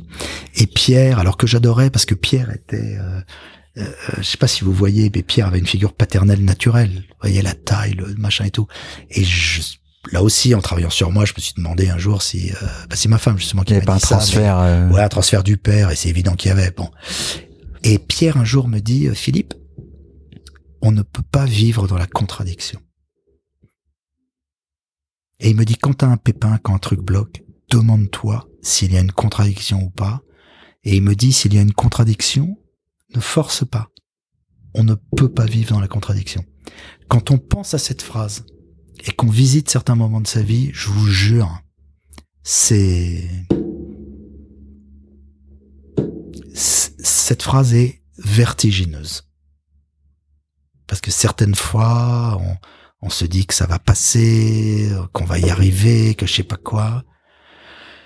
Et depuis cette phrase que Pierre m'a donnée, j'avais 23 ans, je me dis est-ce que je suis dans la contradiction ou pas? Et est-ce que ce que j'attends de cette personne et on ne peut pas vivre dans la contradiction et on ne peut rien attendre de la contradiction. Euh, cette phrase, quand on y pense, elle est vertigineuse. Elle est vertigineuse. C'est intéressant votre question parce qu'il y a des trucs qui reviennent du coup. On va finir là-dessus. Eh ben voilà. euh, Merci, euh, merci vraiment beaucoup d'avoir à répondu à vous. notre. inspirant. euh, Merci. Pas de rien. Merci à vous. On va remercier Brief euh, de nous accompagner, euh, Michael Winter pour le générique du podcast.